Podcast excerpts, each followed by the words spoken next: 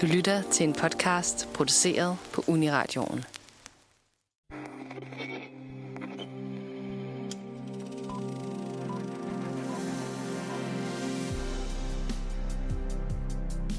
Den meksikanske filminstruktør Guillermo del Toro er kendt for sine mørke, magiske og stemningsfulde værker. Han er lige nu aktuel med en filmatisering af eventyret Pinocchio, og i den anledning dykker vi ned i hans måske mest kendte film Pans Labyrinth, og taler om, hvad det er, Del Toro kan, og hvordan han i dag, 16 år efter Pans Labyrinth, stadig tryllebinder både os og Hollywood. Velkommen til filmmagasinet Nosferatu.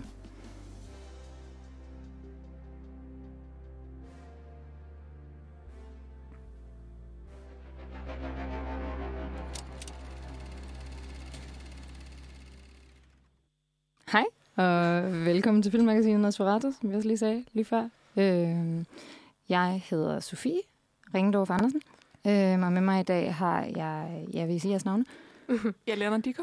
Ja, og Andrea Wimfeldt. og vi skal jo snakke om Guillermo del Toro i dag, i anledning af, at øh, han har en filmatisering af Pinocchio, som lige er kommet ud. Du har lige været til premiere på visning. Eller Jeg har lige været på pressevisning i dag, ja. øhm, for en halv time siden. så Ja, så vi andre har ikke set den, så derfor Nej. kan vi desværre ikke tage primært udgangspunkt i den i dag, fordi det er kun Lennon, der har været så heldig at få lov at komme ind og se den. Men, men øh, øh, jeg tænker, vi får nogle førstehåndsindtryk fra mig til sidst, eller et eller andet. Ja. Øh, men ja, det tror jeg bliver mega fedt. Øh, ja, det skal er vi... sådan- det. øh, det er jo primært på grund af det. Han har også en Netflix, jeg vil sige en serie. Det er sådan lidt en serie af kortfilm Ja. ude på Netflix lige nu, der hedder Cabinet of Curiosities. Men det er så ikke ham, der har instrueret dem. Han præsenterer dem bare.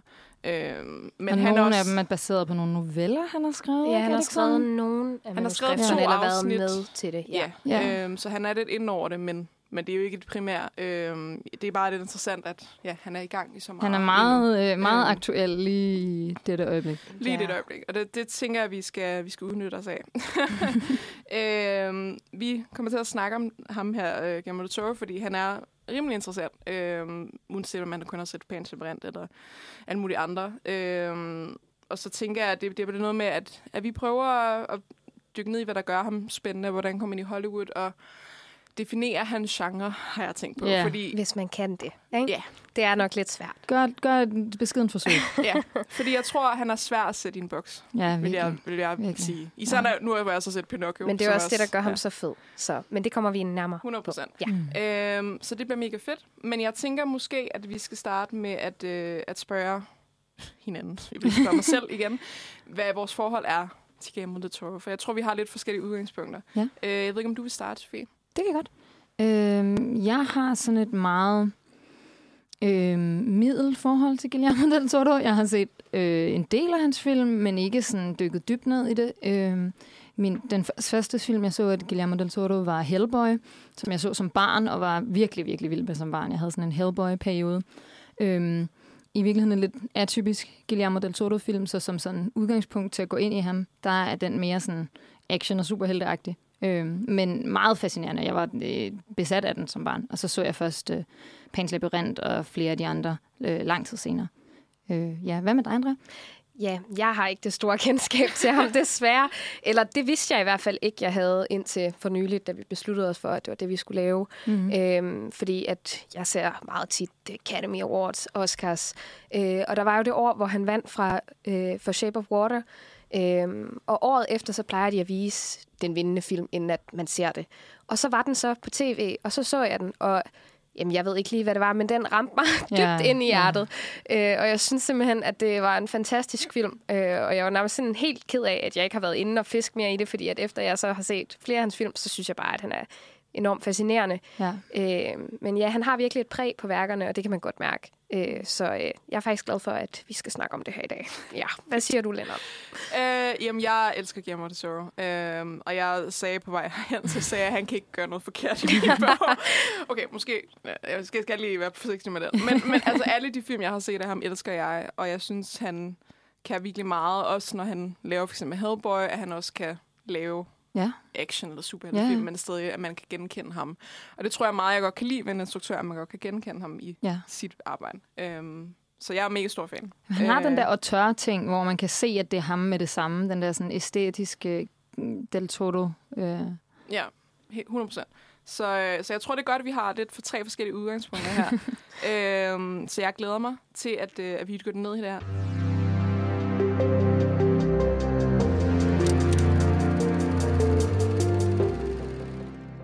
Men nu skal vi i gang. vi skal i gang med at snakke om Guillermo del Toro. Øhm, og igen kommer jeg til at butcher hans navn her, fordi jeg ikke kan udtale spanske Ja, navn. det kommer vi alle sammen til, og det er er virkelig ærgerligt. Mega irriterende, men, øh, men sådan er det, kan man sige. Nå, jeg tænker, inden, inden vi starter med ligesom at snakke analyse og snakke om, hvad han gør filmisk, øh, så tænker jeg lige, at vi skulle have et udgangspunkt her. Øh, fordi det kan vi godt lide at gøre med autører jo, at finde ud af, hvem, hvem er han. Så hvis der er nogen derude, der ikke ved, hvem vi taler om overhovedet, øh, så kan vi sige, at Guillermo del Toro er en øh, mexikansk instruktør, filmmaker, øh, og han faktisk egentlig startede med at have en uddannelse i, øh, hvad hedder det, make-up og CGI, eller special effects. Ja. Ja. Ja. Øhm, og fra at læse hans Wikipedia kan man jo... Altså, der er jo, han har jo arbejdet med det her lang tid. Han har skrevet en bog om Alfred Hitchcock, fordi han elsker Alfred Hitchcock. Øh, Hvilket også giver han, rigtig god mening. han, han, er, han er gode venner med Alfonso Cuarón, som også er en Oscar-vindende instruktør, så sådan, der, der er rigtig meget filmbaggrund. Øh, og hans far var vist også noget, øh, hvad hedder det, entreprenør, hvad hedder det på, dansk? Entreprenør. Øh, entreprenør. Okay, Ja. wow, det var det samme. Anyway, Øh, engelsk studerende her. Anyway. Øhm, og han, ja, det er så også lige værd at nævne, han, blev, øh, han, han voksede op i en meget øh, katolicistisk, er det sådan, man siger det? Katolsk. Katolsk, Katolsk, ja. katolsk øh, husholdning, hvilket også går lidt igen. Ja, altså. ja. mm. Øhm, men ja, det er egentlig, han er, han er jo meget op, op, opvokset med film, så det går også god mening, at han har lavet film. Øhm, og hans første film hed, øh, hed Kronos, så vidt jeg kan huske, fra øh, 1993. ja. Og så lavede han sin, øh, sin anden film, Mimic, i 1997. Og de er begge... Nu taler jeg jo for et udgangspunkt, hvor jeg ikke har set dem. Men, men øh, Jeg har Mimic, ikke set dem. Mimic er en, en monsterfilm, altså meget, Ja. som vi kender det. Øh, og Kronos er en, en film om en lidt en opfinder, der prøver at, lave et, et, hvad hedder det, et, et eller andet, det, det er sådan en, en, øh, hvad hedder det, en eller anden amulet, der ligner sådan et, en bille eller et eller andet. Øhm, Selvfølgelig. og den, den skal så være nøglen til evigt liv. Det er udgangspunktet film. Okay, Ja. Øhm, så, så er det der den, der har noget med vampyrer, eller er det Mimic, der har noget med vampyrer? Den ene af dem har noget med vampyrer. Ja, altså Mimic er noget parasitter, så jeg tror Okay, ikke, det så er det, så er det måske kroner, så så er har noget med kroner, vampyrer. så noget gøre. Ja, Men mindre det er vampyrparasitter. men han har bare været meget sådan år, rundt i monstre. Han har virkelig Ja. øh, været rundt og beskæftiget sig med mange forskellige Men sådan, det er det, han er virkelig sådan... Øh, jeg, jeg tror meget, at der er mange, der kalder ham øh, Master of the Macabre, eller Ja. Macabrens mester, øh, hvilket jo giver, giver god mening ja. I forhold til, at han både har studeret øh, hvad hedder det, make-up og special effects. Han har en rigtig kærlighed til at lave monstre, og de film, hvor han laver, hvor ja. Han har monstre i dem, er også som regel rigtig gode. ja. øh, og meget, øh, hvad hedder det, Han virker meget optaget af monstrene, ikke? Og Ja. meget optaget af monstrenes sådan menneskelighed og menneskets monstrositet, og sådan, hvad vil det sige at være et monster? 100 procent, fordi hvad der også er interessant samtidig med det, er det jo, hvordan i virkeligheden mange af hans film, som jeg ikke altid vil kalde horrorfilm, men han laver tit noget, der kunne falde Der i hvert fald horror. lægger, op af, lægger sig op af horror-genren, Ja. ikke? øhm, hvor, hvor meget af det bliver sat i en, i en politisk kontekst, eller en religiøs ja. kontekst, eller hvad man nu vil kalde det. Altså Mm. det, det Pans Labyrinth, som vi kommer til at snakke om her, det er jo ikke bare kontekst, det er en del af plottet. Ja, ja, Ja, ja. det er en stor, stor del af Det en handler om fascisme i virkeligheden. Øhm, Ja. og, og den nye Pinocchio, den kan jeg afsløre, den handler også om fascisme. så, øh, så det, er jo, det giver jo mening. Og nu læste vi jo faktisk hans Wikipedia, hvor jeg blev meget chokeret, da jeg så et, et punkt på hans Wikipedia, der hedder uh, Fathers uh, 1997 Kidnapping. Ja, det er rigtigt. Uh, Øhm, så den læste jeg lige, øh, hvor, hvor der står, at hans far øh, blev kidnappet øh, i 1997. Øh, hvor, hvor hans familie blev bedt om at betale ja, et stort beløb tilbage, hvor hans ven, James Cameron, som vi alle sammen kender, øh, er det ikke ham, der har lavet Avatar? Jo, jo, jo, jo. Avatar Creator øh, hjalp ham med at betale den her ransom. Øh, hvilket, jo gør, hvilket har jo gjort, at Del Toro, han er jo en, en flygtning fra sit eget land. Øh, og han har så flygtet til... Efterfølgende. Ja, til han USA. tør simpelthen ikke bo i Øh, Mexico mere, fordi nej. at han er bange for, at noget lignende skal ske. Ja. Øhm, og det, ja, det, det er jo meget, altså han er politisk flugt, ikke? Ja. Øhm, og de, jeg læste også på hans, øh, der, der står også, han, hans første, hvad hedder det, hans første film skulle faktisk egentlig være en stop motion med, med dukker og sådan noget, ligesom Pinocchio er nu, Ja. hvilket er derfor, at Pinocchio er et passionsprojekt, tænker ja, jeg for ham. Ja, giver For hans mening. første film var en, var en stop motion med dukker, men, hans, men filmsættet var faktisk blevet brudt ind og ødelagt hele sættet, så han ikke kunne lave filmen. Ja, de havde ødelagt Øh, dukkerne, eller hvad? Ja, De havde de ikke stjålet dem også? Stjålet og crashet alting. øhm, så det, ja. Ja. Men så er det heldigt, når, så, når man bor i Mexico og oplever sådan nogle forfærdelige ting, at ens bedste ven lav, lavede Titanic, og lige har en million dollars, han kan hæve, når øh, din far er blevet kidnappet. Ja. Det er virkelig... Altså, øh, det, det, hvad, hvad jeg får for det her, han er både er den mest uheldige mand og den mest heldige Ja. mand samme Friends goals! Øhm, så ja, jeg, jeg, tror, jeg tror, hvis man læser hans Wikipedia, hvis man bare læser om hans liv, så tror jeg godt, man kan sådan se, sådan, okay, der er virkelig, Der er også noget darkness. der er virkelig fi, hans filmografi, man kan se, hvor det kommer fra. Men jeg var Øhm. også inde og læse et sted, at han som helt ung, som otteårig eller et eller andet, var vild med at læse romaner. At han læste Withering Heights af Emily Bronte, og hans yndlingsbog er Frankenstein af Mary Shelley. Så jeg tror altså, det har været sådan en fascination fra da han Ja. var helt, helt ja. lille. Øh, som jeg synes er mega fedt. Jeg skulle også sige, Wuthering Heights er en svær en for en 8 år. Ja, Ja, det er også derfor, det lyder Især fuldstændig eftersom vanvittigt. engelsk vel ikke er hans første sprog. Spansk er vel hans første sprog. Ja. Ja. Så sådan... Jeg skulle sige, jeg havde Au, svært au, ved at læse. Wuthering Heights som Yep, 21 same. år. Same. Ja, Så like, Fuldstændig crazy at finde rundt i plottet også. Hvad foregår der nogle gange, ikke? Ja, Så øh, at Men- han er i stand til det, det er virkelig imponerende. Men der tror jeg Øhm. virkelig, der er den der fascination med, med det gotiske og det mørke, der ligesom er kommet. Øhm, og han også... Altså, jeg, jeg tror virkelig, han, er fascin- altså, han har en fascination af frygten og fascination af, af, af monstret og hvad, ja. hvad mennesker... Øh, altså, hvad, hvad mennesker kan gøre sådan, i desperate situationer, eller hvad, Ja, ja, ja, hvad, hvordan, ja, ja. Hvor, hvor onde mennesker virkelig kan være. Det er meget grineren, fordi det her lægger sig meget tæt op af, at vi snakkede om skurke sidst vi var her i studiet. at sådan, mennesker, der gør onde ting, og her er det sådan noget, er det mennesket eller monstret, der er det rigtige monster og sådan noget. Det er meget, Præcis. Det er øh, meget topical. Ja, vi kan bare godt lide at snakke om folk, der er nederen. Ja. Ej, men også hvordan folk de bearbejder frygt. Det føler jeg, det har, altså, er en stor ting hos ham. Ja. Øh, og hvordan man ligesom kommer ovenpå efter det, øh, føler jeg også, at man ser i flere af hans værker på en eller anden måde. ja. Øh, at det er sådan en bearbejdning af det, også fordi at nok selv lever som sådan en slags flygtning fra sit eget land, ikke? så kan det være, at han prøver at genskabe den Jeg skulle øh, til at sige, følelse. det virker meget som, altså han noget på terapi for ham selv, ikke? Jamen, jo, jo. Øhm, især fordi der er, mange af hans film er, er noget med fædre og børn, og, Ja. og, der, er og, og der er politik i næsten dem alle sammen, selvfølgelig. Ja. Ja. Og, Mm. Og der er Ja. også noget med den katolske kirke. Det er Ja. der også i Pæns Labyrinth, Øh. og sådan, den er vokset op katolsk og sådan noget. og han har jo selv sagt, at han synes også, at gyserfilm er en politisk genre, hvilket jeg selvfølgelig er enig i, fordi jeg elsker gyserfilm. Øhm, og han siger, at det er meget faktisk, hvad jeg fandt interessant, var, at han sagde, at udover at gyserfilm er, poli- er politiske, ud, altså at de ikke kan undgås at være politiske, så sagde han det faktisk, at det er præcis ligesom eventyr. Og det synes jeg jo faktisk er spændende i forhold til Ja. ja. Brand, som vi kommer til Ja. at snakke om senere, mm. fordi det er jo også, tager nogle tydelige eventyrtræk, hvor jeg tror, eventyret og gyseren er måske noget, folk ikke forbinder, fordi eventyr, det er jo sådan noget Det synes jeg er ikke? mærkeligt, fordi at Øh. hvis man tænker H.C. Andersen og hans originale værker, ikke også? Ja. De Grimms ender jo eventyr altid... er jo også nærmest alle sammen gyser. Det er det, ja, jeg tror, lige jeg- præcis. Jeg Ja. tror, at Disney har meget ændret, Vores hvordan folk ser ja. ændret Ja, eventyr, hvordan ikke? folk ser eventyr. Jeg tror slet ikke, det har været sådan noget, man har gået rundt og fortalt glædelige fortællinger. Once upon a Nej, time. altså det har- eventyr var jo i sin, sin sådan, kerne var jo i virkeligheden gyser, fordi det var fortællinger, der skulle skræmme børnene, sådan, så de Ja. opførte sig ordentligt. Altså, Nemlig. Jamen, præcis. Det er også det der, altså Askepot for eksempel, i, i den originale version, hendes stedsøster, de skærer jo hælen og, og tæerne Ja, af sig ja, selv, for ja. at de kan få den og sko på og sådan noget.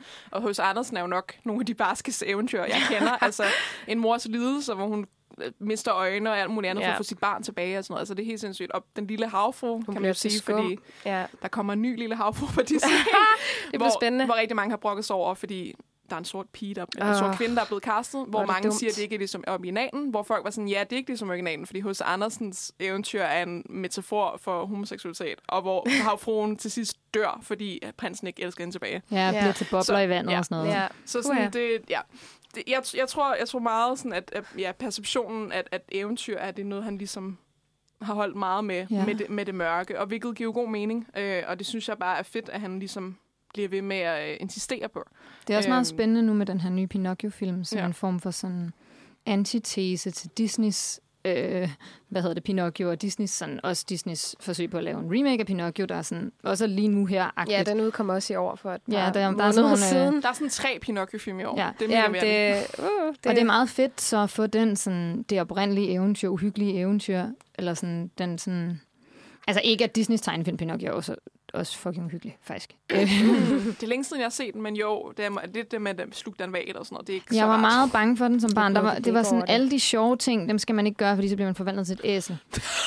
sådan, så der er, sådan, der er sådan et fedt sted, hvor man kan sådan ryge cigarer og sådan drikke bajer og spille billiard, men hvis man gør det, så bliver man forvandlet til et æsel. Og det ligner sådan et, en sjov forlystelsespark, så derfor vil alle børnene Nå, gerne ja. derhen, men de skal ikke gå derhen, fordi så bliver, altså, det er virkelig, det er meget sådan Ja. morale. Men det er jo også hele det der med, at du ved, hans næse vokser, når han lyver. Altså, det er jo også meget det der opdrage børn op på Ja, ja, ja. ordentligt, ikke? Ja. Øh, hvilket der også er i den nye. Men de bruger det på en lidt anden måde. Øh, Spændende. Ja. Glæder vi os til at Øh, høre om. Bliver det en spoiler? Det ved jeg ikke, det må vi se.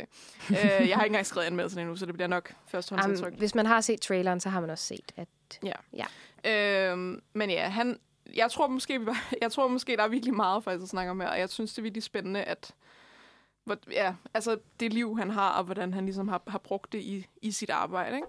Øh, og det synes jeg er virkelig altså, unikt på en eller anden måde. Eller jeg, jeg kan ikke passe på med at sige unikt, fordi jeg tænker, der er så mange andre, der gør sådan noget, men ja, jeg synes stadig, han er unik. Jeg synes, han gør, øh, han gør noget, som ingen andre kan, og han øh, kan formår, jeg, som jeg sagde før, at sætte sit præg på, på sin, øh, på sin film, uanset hvilken genre han Ja, laver. det er meget tydeligt, at det er ham ofte. Ikke? Man kan meget, øh, meget tydeligt genkende det. Så rent visuelt er han i hvert fald ret øh, øh, sådan særpræget. Mm. Og det tænker jeg, at vi skal snakke om lige om lidt.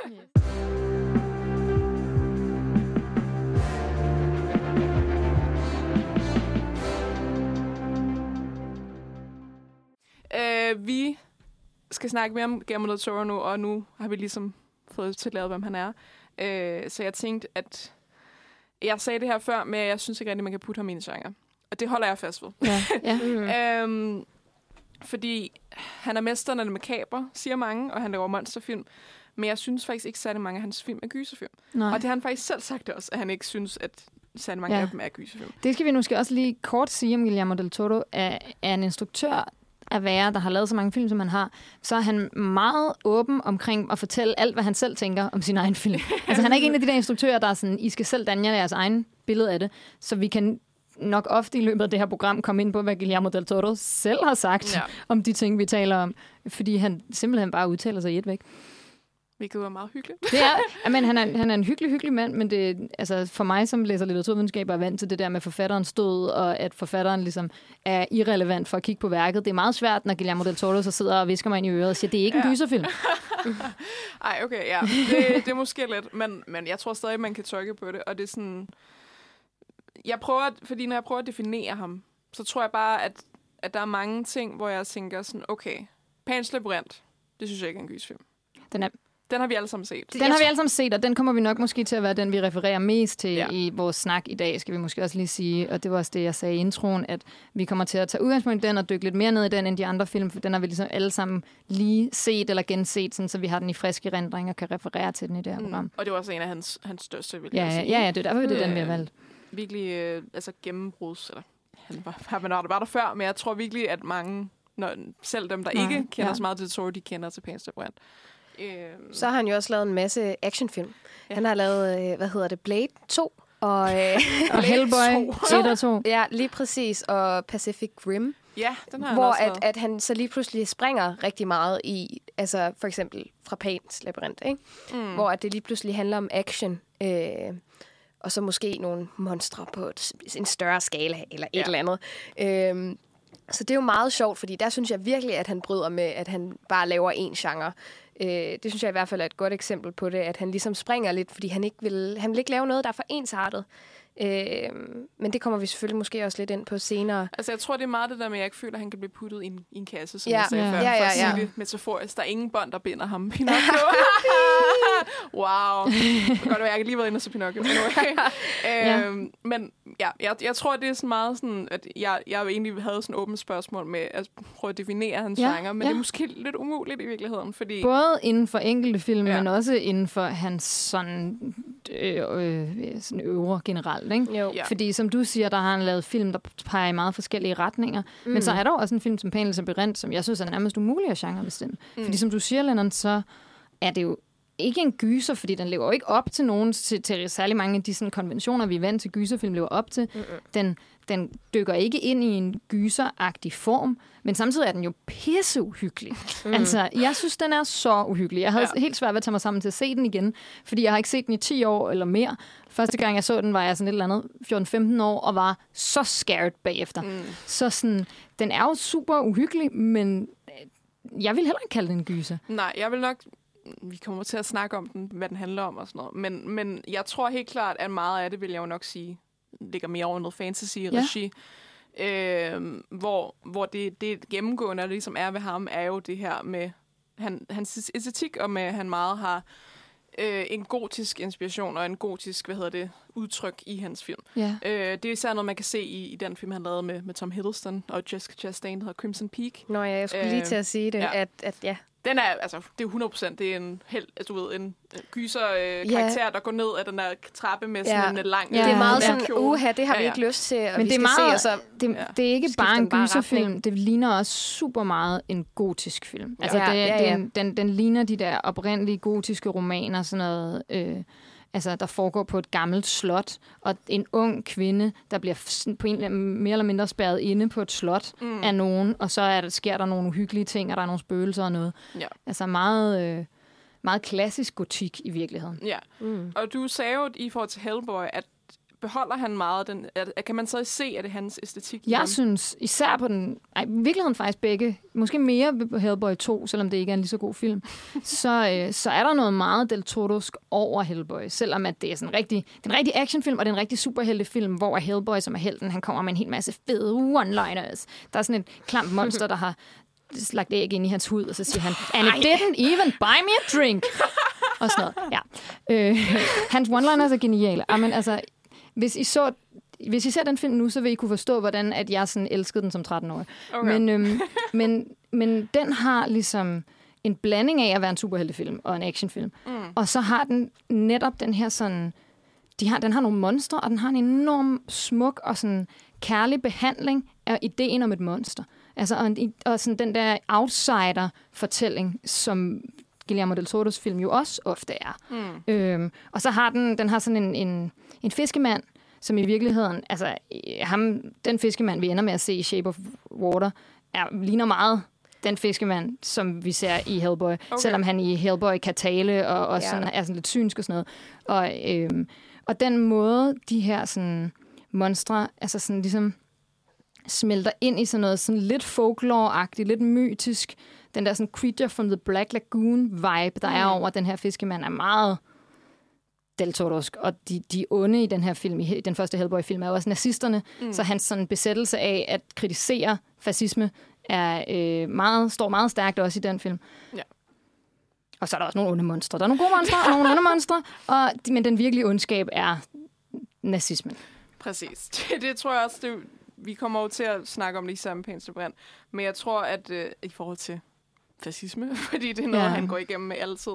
Øhm, hvor jeg, jeg tror, det er meget det der, at af monstret, og, og der er meget en forbindelse med naturen i hans film. Ikke?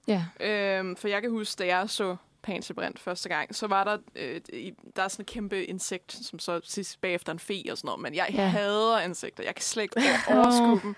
Og det er sådan, han har tit sådan nogle kæmpe bugs og ja. klamme insekter og sådan noget, og hvilket han får på en eller anden måde næsten til at, sådan, til så smukke ud på en ja. eller anden måde. Ja, ja. Øhm, og det er jo det samme, han gør med med Monster, for eksempel. Ja. Altså fiskemanden. Ja. Ikke, ikke, at han er grim. Nej, nej, nej. nej we, we love the fish man. men, altså, men han, får, han får meget skønheden ud i, i det groteske. Ikke? Ja. Men det bliver sådan øhm. lidt et tosidigt ting, sådan lidt øh, romantisme, det der med, at der er, vi har alle sammen som mennesker, lidt eller hvad vi snakkede om i sidste gang, øh, to sider øh, af os selv, ikke også? Øh, og det udenpå er ikke nødvendigvis tilsvarende det, der er inde i.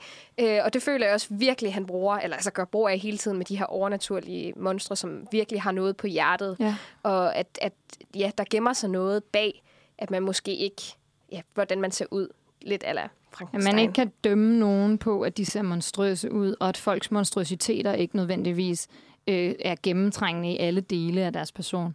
Vi taler også i forhold til det, du sagde med natur. Der har jeg tænkt over, hvordan Guillermo del Toro i virkeligheden virker endnu mere relevant i dag, end da Pans Labyrinth kom ud for 16 år siden.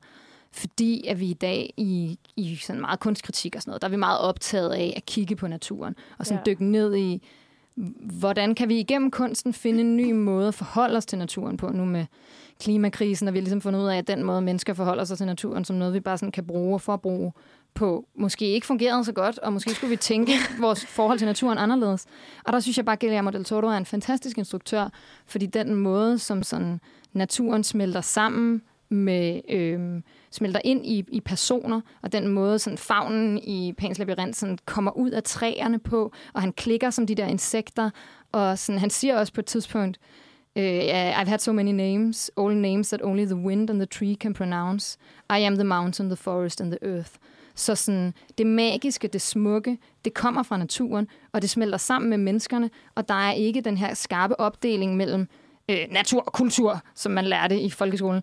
Øh, der er, det, natur er kultur, og du er natur, og de, øh, altså sådan, i Shape of Water, der føler hovedpersonen jo, at hun bedre kan relatere til fiskemanden, som jo også repræsenterer vandet og repræsenterer havet.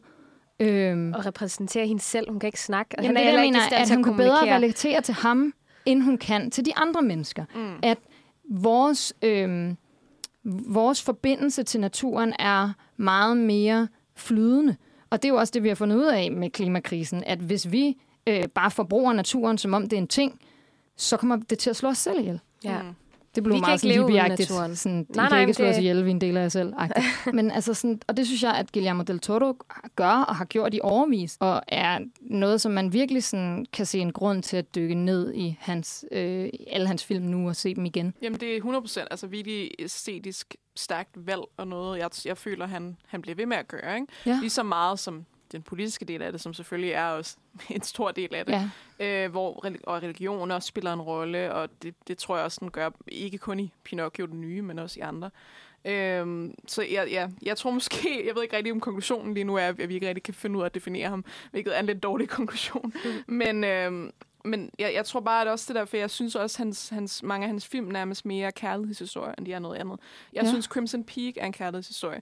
Selvom det er selvfølgelig en meget fucked up kærlighedshistorie. Det er meget med en søster og... Øh, øh. Ja, men ja, jeg, jeg tænker, jeg tænker mere med heldinden, ikke? Ja, jo, jo, jo. Ja. Og Pans Labyrinth er en mere en kærlighedshistorie, synes jeg, med, mellem en, en pige og hendes familie, og, ja. og Pinocchio er en kærlighedshistorie mellem en far og en søn. Ja, ja. Og sådan, Shape of Water er åbenlyst en kærlighedshistorie. Ja. det er jo nok den mest sådan, ja, igennem, altså det er jo ja. ikke i linjerne, det er sådan på linjerne. Ja, ja, ja, ja, ja. Men jeg tror meget både, at han, han faktisk, han skriver meget om ondskaben, han skriver også meget om, om kærligheden og kærligheden, der ja. eksisterer lige så meget i samme verden, som ondskaben gør, og man måske i virkeligheden ikke kan adskille dem. Eller, ja. at, eller, det, at, ja, eller hvordan man ligesom overkommer ondskaben med kærlighed. Med kærlighed, ikke? ja. Ej, hvor er det cute. Men sådan, det synes jeg faktisk også... Altså, Hellboy handler, som jeg ser den også, sådan, ligesom Shape of Water, om hvordan man som folk, der er udstøtte, finder hinanden og finder et kærlighedsbånd og en sammenhold sammen og sådan finder meningen i at være udstødt ved at kunne finde hinanden. Eller sådan. Så på den måde kunne man også godt se dem som kærlighedsfilm. 100 procent. Altså, det er jo sådan, nu sagde jeg jo også sådan, jeg, jeg synes også, jeg synes, alle hans film er kærlighedshistorie på en eller anden vis punkt. Og hans film i sig selv, eller det han laver, er jo også et kærlighedsbrev til alle de genrer, han, han holder af, og til horrorfilm og til fantasy og alt ja. muligt. Altså, hans, hans film er kærlighedsbrev i han sig forholder sig i hvert fald sådan, ja, sådan meget kærligt til genrerne, og meget sådan øhm, omsorgsfuldt til genrerne, mm. samtidig med, at han så overhovedet ikke overholder nogen genre-regler, eller sådan, ikke? Men det er også en måde at transcendere genrerne på, ikke? Det er en måde at sige, der er fede ting alle de her steder, og de kan løbe ind i hinanden, og de kan bløde sammen og blive endnu smukkere ved at få lov til at samarbejde. Altså han bryder med sådan nogle binaries, ikke? Han bryder med ideen om, at alting skal være sådan, enten det ene eller det andet. Eller mm. sådan, ikke? Han bryder med, du, med dualisme, sådan, at alting skal være modsætningsforhold. Han, han siger, jamen, det her kan godt være det hele på samme tid, og der kan godt være nogle sammenhængs imellem ting, som vi normalt ser som, som modsatrettet. Eller sådan. Ja, 100 procent. Jeg tror også, altså jeg, jeg, det man ser er Cabinet of Curiosities, som er på Netflix lige nu. Øhm, og det, det siger jo igen, fordi han, det er ikke ham selv, der har instrueret det. Han har faktisk fået en masse instruktører, som han rigtig godt kan lide, ja. til at lave nogle kortfilm. Han er ligesom serieskaber, ikke? Ja. Jo. Øhm, blandt andet øh, Jennifer Kent, som har instrueret The Babadook, Okay, She's fedt. amazing. I love her. Øhm, så hun er en af de store stjerner, vil jeg sige. Øhm, men men alt, han præsenterer altid de her historier, inden de går i gang, som sådan en narrator-agtig, hvor han faktisk står i sådan sådan sort lokale, og så står han med en, anden, så står han med en anden rekvisit fra filmen, og Nej, så står han sådan og rører det ved den. cabinet. Ja, så står han og rører ved den, og sådan her og det her, og, sådan, og sådan, det er meget, det er virkelig sådan, man kan bare se, sådan, hvor meget kærlighed han har Ja. til Ja. det der, selv når han ikke selv har skabt det, Ja. af hvor meget sådan, meget kærlighed og hvor meget beundring han har for, Jamen, han har jo For- for en det mærkelige. vild passion. Ja, fint. også for at bringe andre op, eller mm. gøre dem til noget i branchen i det hele taget. Ikke? Også på samme måde som, hvem ved, James Cameron måske har hjulpet ham. øhm, jamen, jeg tror virkelig, at han gerne vil løfte folk op, og han vil gerne ja, virkelig skabe en platform, hvor at, ja, man kan komme som filmskaber til ham og, og snakke om tingene. Så det synes jeg er mega nice. han virker Det- meget likable, ikke? Ja, jo, Ja, måske lidt han for også. meget. Han er også en, han er en cutie. Ja. Ja, han er. Han er så sød. Han er mega sød. Men der er også Nå. bare, altså, det, jeg tror også, der er noget i det der med det der meget nænsomme forhold til kunsten i sig selv. Ikke? Mm. Altså hans, hans kærlighed til filmen som genre, som bare er så åbenlys. Og som du sagde tidligere, Lennon, så inden han havde lavet film, så skrev han en bog om Hitchcock. Altså, det er helt tydeligt, at han elsker film. Og han bare sådan har en, en, en stærk, sådan, et meget sådan omsorgsfuld forhold til film. Og den sådan kærlighed er jo også noget af det, der gør, at vi synes, han er cute. Fordi vi kan bare mærke, sådan, hvor meget han bare holder af at være der. Mm, altså, hvor meget, ja, hvor meget passion og hvor meget Ja. vilje han har til alt. Altså, ja, det er også det der, især med det der med Pinocchio, fordi det har været et passionsprojekt for ham i lang Ja. tid, ikke? Og hvor meget han ligesom elsker det, og især i, øhm, i den her tid med, med Marvel, hvor, øh, hvor, hvor det, det der med, at Marvel... Øhm, at de har presset deres CGI-folk og har underbetalt dem, og filmene bliver dårligere, Ja. fordi de skal presse så meget indhold ud, og CGI'en bliver dårligere, fordi ja. CGI-folkene ja. har ikke tid til at lave det. Øhm, der, der kom der så det her, øh, så var der så premieren her på Pinocchio, hvor, eller forpremiere på Pinocchio, hvor, øhm, hvor folk var sådan, der stod han på sådan en rød løber med den der lille Pinocchio-dukke i hånden, og sådan står og vinker, og får også den til at vinke og sådan noget. Og han, og han satte sådan Pinocchio-dukken på den røde løber i sig selv, og så stod paparazzien bare og tog billeder af dukken. Nå. Så det var sådan virkelig, hvor meget... Altså, Ej, det er så wholesome. bare så dejligt, at, sådan, at der er virkelig en, der forstår ikke kun at instruere eller skrive, men Ja. forstår hele filmkunsten og, og sætter pris på, på dem, som også tit bliver overset. Ikke? Ja. Øhm, I forhold til Marvel, for Ja. eksempel. Og hvis vi så lige skal vende tilbage til genre, inden vi holder musikpause, så er det jo også en måde at sige... Altså, det, det han laver er jo netop en måde at sige, jeg elsker dig fantasy, jeg mm. Elsker dig øh, gyser, jeg elsker dig eventyr. Og det, netop derfor kan de alle sammen få lov til at få plads i filmen. Eller sådan. Mm.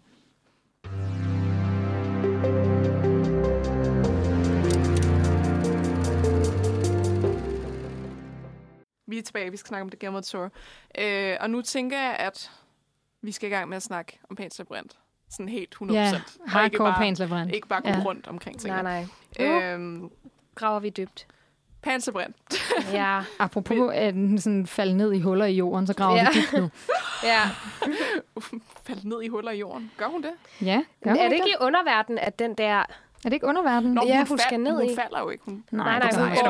Anyway, Det er bare sådan, det, er bare sådan den, det billede, jeg har i mit hoved af det, der sker. Det er sådan, det er sådan øh, Alice in Wonderland-agtigt. Det er sådan Mm. ned ind i jorden, ind i sådan... Det er sådan, når hun sådan k- tegner de der øh, Kridt, øh, kridttegninger, der føler jeg også, at hun, ja. hun kommer ind i sådan noget underjordisk-agtigt. Ja. Ja.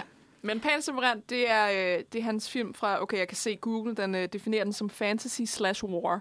Det giver måske også god mening. Fantasy sa- slash hvad? War. War. Det er War. en fa- Nå, ja. fantasyfilm og en krigsfilm, det Ja. er det også. Um, anyway, mm. Pans Labyrinth, det er en film fra 2006. Øh, og har- han har lavet film før, sagde vi jo sjovt nok. Han har også lavet Hellboy før det. Ja. Øhm, men, Men det her, det kan man virkelig mærke er et kærlighedsprojekt. Ja. Øhm, Men, men Pans Labyrinth, den handler om, øh, om en ung pige, der hedder Ophelia, en lille pige. Øh, og hun, hendes mor har, har blevet er gift med sådan en stor kaptajn. Og det er jo altså totalt fascistisk Ja. Italien, øh, Italien ikke? Altså 100 procent. Und herfører-type, Ja. ja. hun blev gift med. Øh, så undskyld, Spanien, jeg har lige ja, det er den Sorry. spanske Ja. borgerkrig Jeg har i lige- baggrunden. Jeg har lige været inde i fascistisk Italien. Jeg Ja, ja, Spanien. ja, Nu ja. skal vi til Spanien. Ja.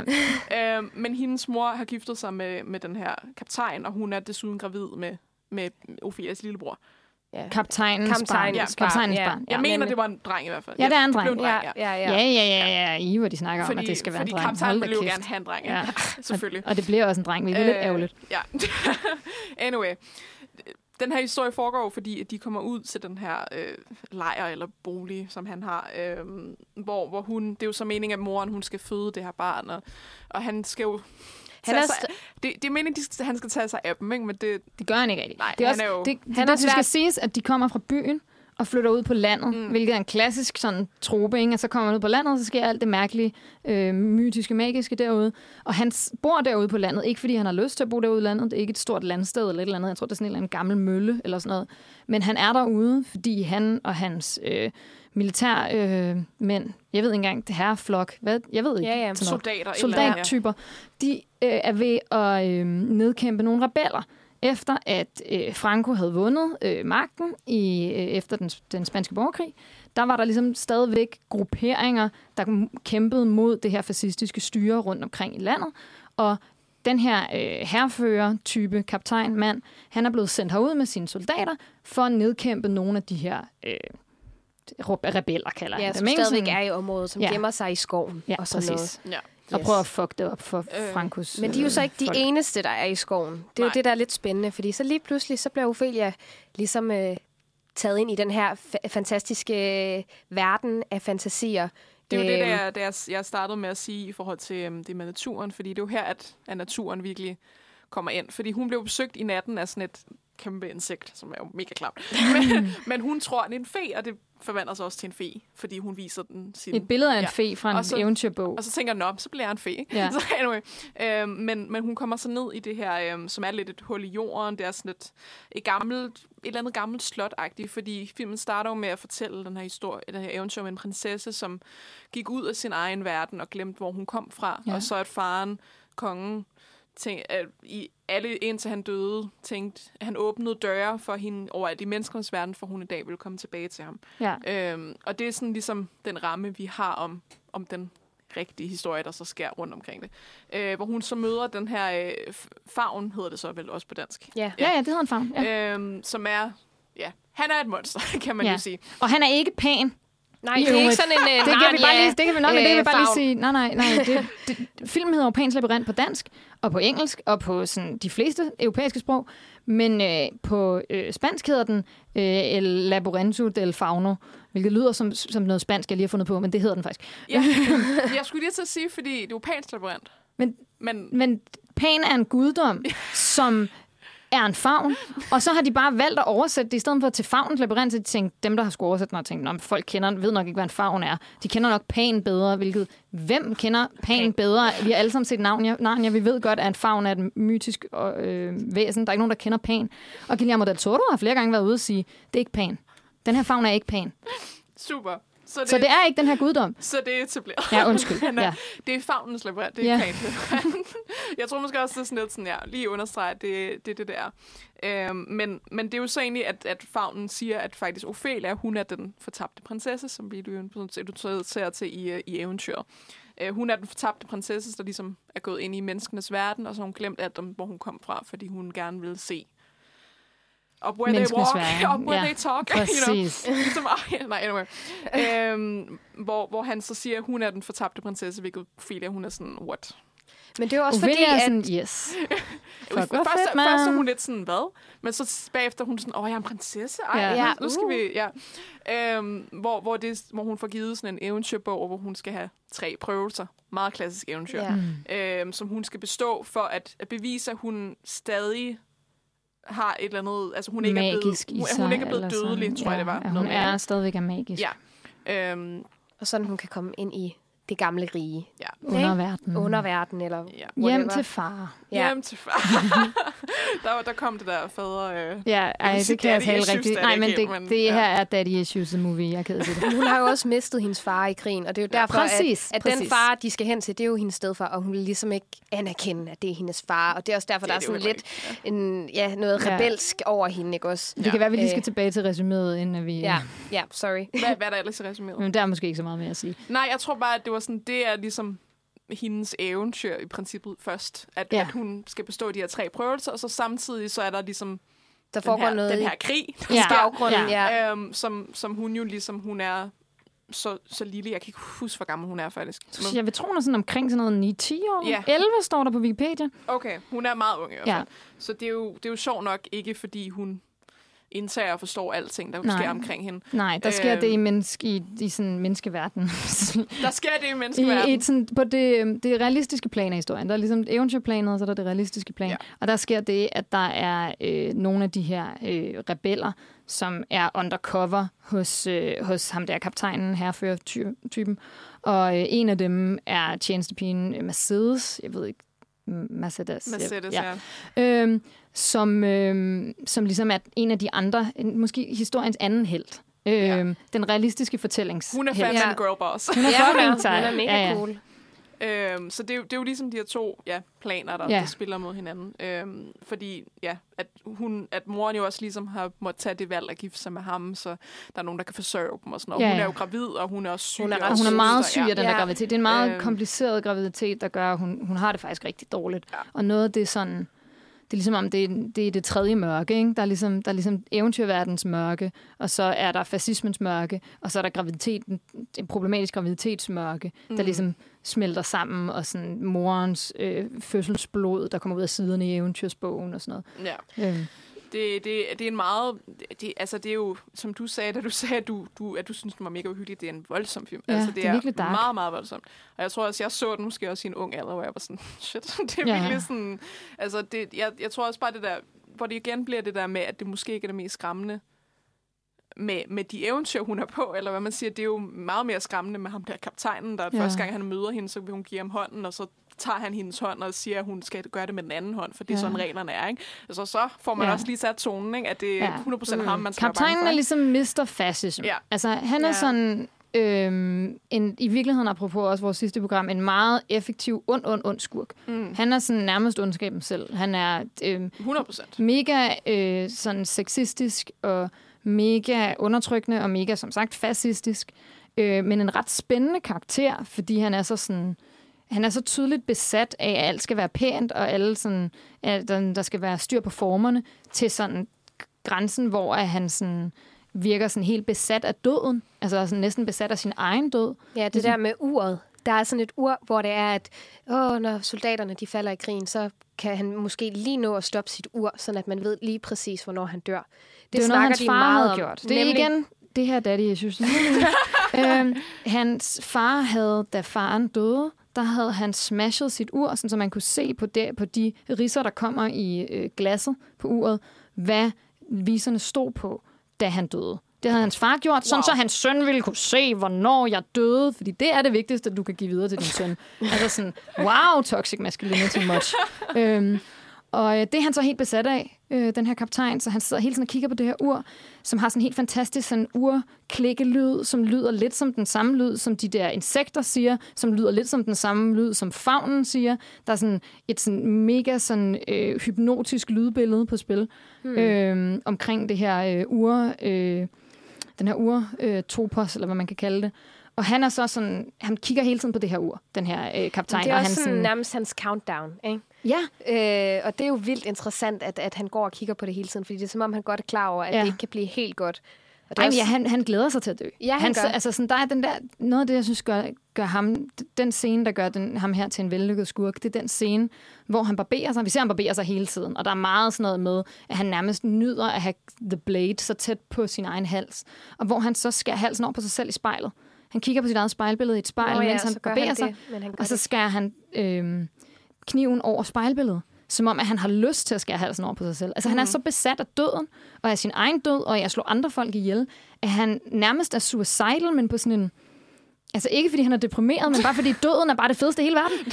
Og han sådan, hver eneste gang han er i kamp, så tager han det der ur op, klar til at smashe det, fordi han er så klar til at dø. Mm. Altså, det er sådan en virkelig, virkelig spændende skurkekarakter. Jeg synes enormt vellykket. Ja. Altså, det er jo også, han er virkelig bare, altså, igen, ondskaben selv, ikke? Og, jeg tror Og det kan bare, nemt blive karikeret, ikke? Det Ja. kan nemt blive kedeligt. Sådan, ej, han er bare mega ond. Men der er et eller andet med den måde, som sådan, det er gjort på her. Altså, jeg tror, det er det der med, at de har gjort det til den måde, han er ond på, er sådan en eller anden dødsbesættelse. Mm. Og nu skulle jeg lige til at sige, fordi du sagde det der med lydene. Øh, og jeg har faktisk et klip fra Pans Labyrinth. Men jeg indså så efter, jeg har lavet det, jeg var sådan, om de taler jo spansk. Så det, det, så det er ikke fordi, der er særlig mange, der kommer til at forstå det. Men det er egentlig bare den, det citat, som du sagde før, øh, hvor fagnen introducerer sig selv. Ja. Øh, hvor Ophelia er sådan, hello, hvem er du? Hvem er du? Øh, jeg hedder Ophelia, hvem Ja, er du? Og så siger han og den så der har han ting. ikke noget navn. Ja. Øhm, og jeg, jeg, nu selvfølgelig siger vi bare, at det er det, han siger. Det kommer på spansk, så det er ikke fordi, hvis folk stoler på os, og det ikke gør det, så er det lige meget. Ja. Øhm, jeg tænker måske også bare, der er lidt Det er også Med en- lydbilleder. Ja, ja, man får lidt af lydbilleder. Øhm, så vi måske lige hører, hvordan han Ja. lyder agtigt. Ja. Øhm, Mi nombre es Ofelia. ¿Quién eres tú? Yo. Yo. Yo he tenido tantos nombres. Soy. Soy un fauno. Vuestro más humilde súbdito.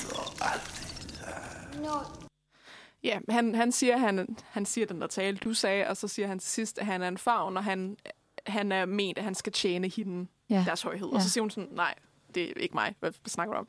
Øhm, men her kan man jo mest bare, hvad, hvad jeg egentlig tænkte, vi skulle høre med det her, var jo de der klikkelyde, Ja. og, og den måde, han ligesom sådan strækker, så det lyder som sådan gamle træer, der ja, sådan bevæger sig knirker mod hinanden. I vinden, altså. ja.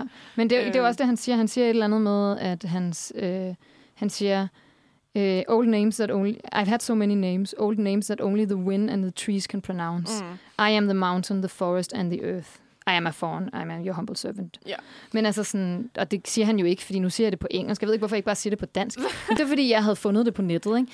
Ja. Øhm, men jeg synes, det er vildt spændende, det der med, at han sådan lyder også, som om han er træ. Mm. Og som om han er træet og vinden. Og han, samtidig med, at han siger, at jeg, jeg, mit navn kan kun blive udtalt af træet og vinden, så kan vi høre vinde i, vinden i træer øh, er lyden af, at han bevæger sig. Og sådan, altså det her lydbillede, det er jo så klamt. Altså, sådan, det, der er sådan, samtidig med, at der er de der klikkelyde og de her vind i træerne lyde, var der også, som I måske lader mærke til, sådan nogle meget fugtige lyde. Mm. Sådan, det hele er sådan, det er sådan nærmest klaustrofobisk naturagtigt. Og der er jo også sådan en klam tusse og sådan noget på et tidspunkt. Og, og det lyder som om, at hver eneste gang, hun snakker med fagnen, så er der også sådan frølyde, og der er sådan moselyde. Og det hele er sådan øh, meget som at være ved at blive opslugt af naturen på en eller anden måde. 100 procent. Og det er, jo, det er jo virkelig, hvor jeg sådan... Fordi han er jo, det er også det der, nu er sådan, han er ikke en skurk, bare rolig. Øh, men, men altså, man kan virkelig høre, især med lydbilledet, men også, altså, det er, når hun går ned i det her hul, øh, som er sådan nogle øh, ruiner fra, Ja. fra, hvad der skulle have været hendes fars kongerige, eller en af dørene til hans kongerige og sådan noget. Og som jo så også er en Ja. labyrint. Ja, som er så også en labyrint. Pans labyrint. Måske. Fagnens labyrint. Fagnens labyrint. Øhm, og jeg vil måske bare lige nævne det her, fordi Fagnen, han spilles af Doug Jones. Ja, vigtigt. Og Doug vigtigt lige at Jones, om han, Doug Jones. er, øh, han er hver eneste monster i Game of the Tours Ja. ja. film ever, basically. Men han er en af de der mennesker, som vi alle sammen kender, men ikke ville kunne kende, hvis vi så et billede af ham, fordi han har spillet alle de monstre, I var bange for som børn. Ja. Altså, og han er sådan, han er mime oprindeligt, altså sådan en mimer, du ved, sådan en af de der... Ej, er han det? Ja, Shit. Det er derfor, han har de der fede bevægelser. Ja, Ja, det, er jo, det fede ved. Doug Jones er jo, at han er så god til at bevæge sig. Altså, Jeg og ser han et var- billede af ham, hvor han sidder med sin arme. han er sådan nærmest slangemenneskeagtig. Hans måde at bevæge sig på er altså virkelig interessant. Og det Ja. er, fordi han oprindeligt var sådan en, og nu ved jeg ikke, hvad det hedder på dansk, men han er sådan en, de der mime-folk, der altid har sort-hvidt tøj på i tegnefilm og lader som om de er inde i en kasse. Ja. Øhm, det var han, før han blev skuespiller. Mm. Så han har en, en kontrol over sine egne bevægelser, og en, en evne til at bevæge sine lemmer på en måde, som om de nærmest ikke er en del af hans krop, mm. som om det er noget andet. Øhm, som er helt fantastisk. Han, og han spiller også øh, fiskemanden i The Shape of Water, og han Præcis. spiller fiskemanden i Hellboy-filmene, øhm, og han spiller nogle af spøgelserne i Crimson Peak. Øhm, og udover det har han også været med i Buffy the Vampire Slayer, og var et af de allermest uhyggelige monstre i Buffy the Vampire Slayer. Altså, han er monstermanden. Jeg vil så sige, at han er alle monstre nogensinde, basically. Ja, men han er Øhm. virkelig sådan en, som I alle sammen... I- Altså, I kender ham, men I kender ikke hans ansigt. I kender hans bevægelser. I kender hans måde at bevæge sine arme på. Og i Mm. Pans Labyrint er han både fagnen over ham der, den uhyggelige med, med, med, hænd, med, Med hænderne hænderne. og- Ja, jeg skulle lige til at sige det, fordi han er jo både favn, men han er the, the Pale Man, tror jeg bare, han hedder. Ja. Og The Pale Man, altså det var virkelig min værste Ej, frygt. så Ej, den er første så gang. ulækker. Han var forfærdelig. Den spiser born, Øhm, børn til morgenmad. Ja. ikke? En reference til den katolske kirke, har Guillermo del Toro selv sagt. At den scene, hvor man kommer ned og ser The Pale Mans, øh, hvor Ja. han har sådan et, et, sådan et næsten øh, klosteragtigt sted. Jeg lagde ikke mærke Ja. til, at det lignede en kirke, før jeg senere læste, at Guillermo del Toro har sagt, at det er en reference Jo, til jo, den der gang, kirke. hun går nedad til Ja. at starte med, den er meget sådan, ja. Men sådan, det er, altså, og hvor der er helt vildt meget mad, og der er sådan rigdomagtigt. Ja, og og så ikke spise spiser noget de af børn. det. Ja, det. Ja, det, det er jo hendes anden prøvelse, det her. Fordi hendes Ja. første prøvelse var det, man havde tusse. i- Hun skal have en nøgle fra en tusse, Ja. hvilket jo faktisk mimer noget af det, der sker i den realistiske historie, hvor at hende, øh, Mercedes skal have fat i en nøgle til øh, Et Til skur. sådan et rum, hvor at han er Okay, det var totalt deep cut. Han, øh, hvad hedder det, øh, ham der kaptajnen opbevarer en hel masse mad rationer til de Ja. folk, der bor i området, i sådan et stort øh, sådan, øh, ladeagtigt sted. Ja. Og Mercedes vil så give den her øh, adgang til det rum til rebellerne, hvor hendes bror er en del af det. Det er derfor, hun er, hold- holder med rebellerne. Fordi mm. at Og lægen, skal vi sige. Ja, han lægen, han også er med. Ja, også lægen holder også med rebellerne. Og Ja, ja, men kvinder dem skal også, altid ja. have et sådan, en, en, en sådan fysisk kærlighedsrelation til nogen, ellers så gør de ikke noget. Øhm, I film, undskyld. Jeg ved, det her er en fantastisk film, men, øh, men jeg kommer lige til at lege lidt djævelens advokat en lille smule i dag. Jeg hader udtrykket djævelens advokat, men, men fordi jeg ved, at vi alle sammen elsker den her film så højt, så er der også brug for at være lidt modspil. Og det, Okay. øh, det er jeg ked af at gøre, venner, fordi jeg ved godt, at vi alle sammen elsker den her film. Men øh, Ja, men, men Det er helt... det er hans første, hendes, hendes det er hendes første prøvelse. Hun skal Ja. ned til sin tusse, og hun skal have en nøgle. Øhm, Og den er jo egentlig ikke, altså den er rimelig sådan lige til, ikke? Altså, det Jamen, jeg sådan, forstår ikke engang, hvordan hun får det. Hun kaster noget efter hun, den. Det er fordi, hun får de der ravklumper Ja. af, af favnen, som hun skal, skal give den i munden. Ja. Ja. Og så, Så lokker hun den til. Eller, Hun lokker den til at spise de der ravklumper ved, fordi den kan godt lide sådan nogle små insekter, der Ja. også kan krølle sig sammen til en kugle. Det ligner sådan m- mega bænkebider. Ja. så, hun, så hun kravler ind i det der træ, Og så, så- så fatshamer hun lige tusind. Så får hun, får hun den til at tro, at de der øh, øh, ravklumper er nogle af de der insekter, Ja. ja. ved at tage et insekt og lægge det sammen med ravklumperne. Og så spiser den det, og så kaster den hele sit indre op. Ja. Altså, wow, det er ulækkert. Fuck, yeah. den scene er klam. Hvor tusind, ligesom, alt tusinds indre sådan bliver kastet ud af munden på den, og så bliver den bare til hud, der ligger. Ja. Og så kan hun bare sådan stikke hånden ned i det der tusseindvold og tage den der, den der nøgle. Og det er rigtig klammer. Sådan. Det, det er coming of age. Let's go. um, så det er hendes første prøvelse. Hendes anden, det er så det her, hvor hun får det her kridt, som hun tegner en dør med på sit øh, gulv. Ja. Hvor hun kommer ned i det her, der ligner som er en, som var en katolsk reference, øhm, ned til det her spisebord med den her pale man, og han sidder egentlig bare helt stille, han Ja. laver ikke noget. Indtil Og- hun så... Hun har fået at vide rigtig mange gange, hun må ikke spise noget af det her. Det er sådan et overdådigt festmåltid, ja. ikke? Og de har da også de her feer, som sådan bliver ved med at øh, trække i hende, hvor sådan, Ja. du skal ikke spise noget. Ja. Men fordi hun er et barn, så Fordi at det gør de altid i eventyr. De får altid at vide, det er virkelig vigtigt, at du ikke rører det og det.